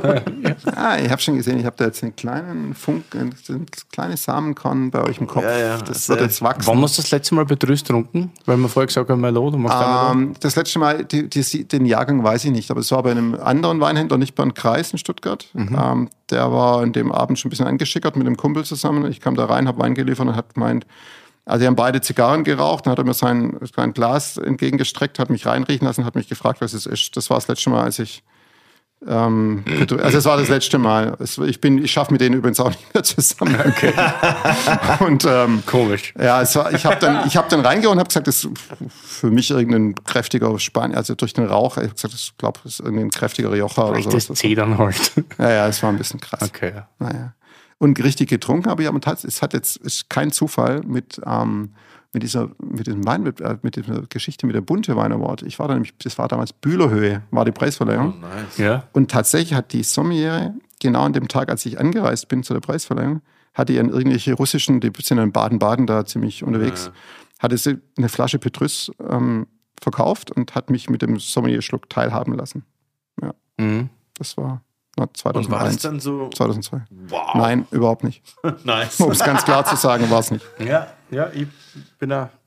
Nee, war Also es nicht. geht heute nicht um Betrüß, sondern um Schneidmann, aber bei mir war es das letzte Mal auch so. Ich war, war War Betrüß nicht, und du war bist nicht so besonders total, beeindruckend.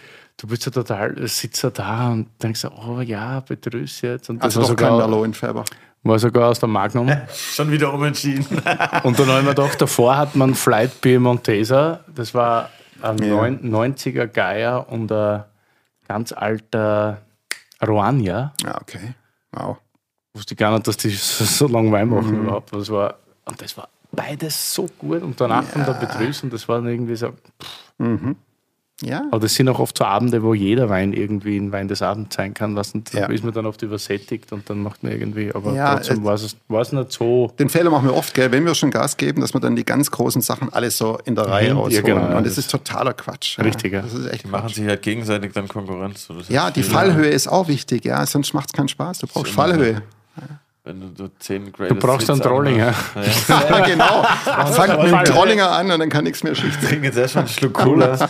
Aber ich freue mich auf jeden Fall schon sehr Auf die Weinlese. auf die Weinlese. 2022. Und Wird vielen ein Dank. großer Jahrgang werden, weiß ich jetzt schon. Der wird riesengroß, würde ich wird ein sagen. geiler Jahrgang. Große Nase. Und äh, Wird das? Gut. Werden wir werden wir Bin gespannt. Hin. Ja. boah, ich habe krass Hunger. Wo gehen wir denn essen? Ja, ich bin richtig hungrig.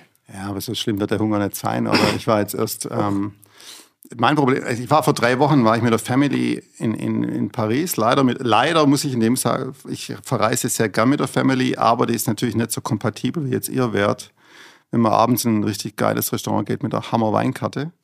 Ich hatte mein, mein, mein äh, Bernd Kreis, der, der Weinhändler, der hat, hat mir den Tipp gegeben und wir waren da und ich konnte natürlich nur einen Bruchteil ähm, genießen. Und ich würde sagen, ich glaube von Berlin, also von Stuttgart ist man drei Stunden da, von Berlin aus kann es nicht viel länger sein. Berlin, äh, Paris, so aus meiner geografischen Kenntnis kann es kein großer Unterschied sein. Ich würde sagen, wir gehen heute Abend einfach Le Petit Sommier im, am Montparnasse. Kein, Wir steigen jetzt in TGW. TGW, es, es, es ist ein Witz. Du bist gleich da, zwei Kaffee und du bist da. Helikopter, Ähm, ich noch nie. Ähm, Paris? Geil. Nein, im, im, im, im, In dem Lokal. Sommier. Okay, Digga, wow. geile Bistro-Küche, ähm, gehoben, wobei die Küche echt nicht so im Mittelpunkt, also die Küche ist gut, also ich fand's gut, aber ähm, die Weinkarte ist der Hammer. Und für Paris Hammerpreise. Also wirklich so, dass man nicht völlig überzogen ist. Richtig gut, macht richtig Spaß. Tolle Loire-Karte und, und ähm, was mir halt immer Spaß macht. Weil wir Württemberger sind ja Loire trinkt sehr er gern, mit? Loire. Ich überlege mir immer noch, von wegen Fokussierung, Chenin Blanc. okay, vergessen wir das. Okay, was? Ähm, äh, Le Petit Sommelier. Wir fahren jetzt gleich los. Ich habe Ja, vorher nice. gecheckt, wann der Zug geht. Okay, Dann sehr ab gut. TGW, ich brauche aber noch einen Köfte vorher. Let's go! Zack, zack. Der reicht bis Paris. Vielen Dank, dass du heute auf jeden Fall hier warst bei Terroir und Adiletten. Checkt auf jeden Fall die Spotify-Playlist mit dem neuen Song von Thelonious Monk, Ja, auf jeden Fall. habe ich gehört. Machen wir doch, Monk. Okay, Ja, genau. Machen wir. Mach mal Monk. Ich meine, wir super müssen die Leute auch ein bisschen erziehen. Das ist wie beim Wein, so muss man Ja, seine ja, Musik ja. auch ein bisschen Das machen. ist gut, okay, wir machen das große Ding. Mega. Prost, danke. Super. Hey, Cheerio. danke euch. Ah, das war Jazz.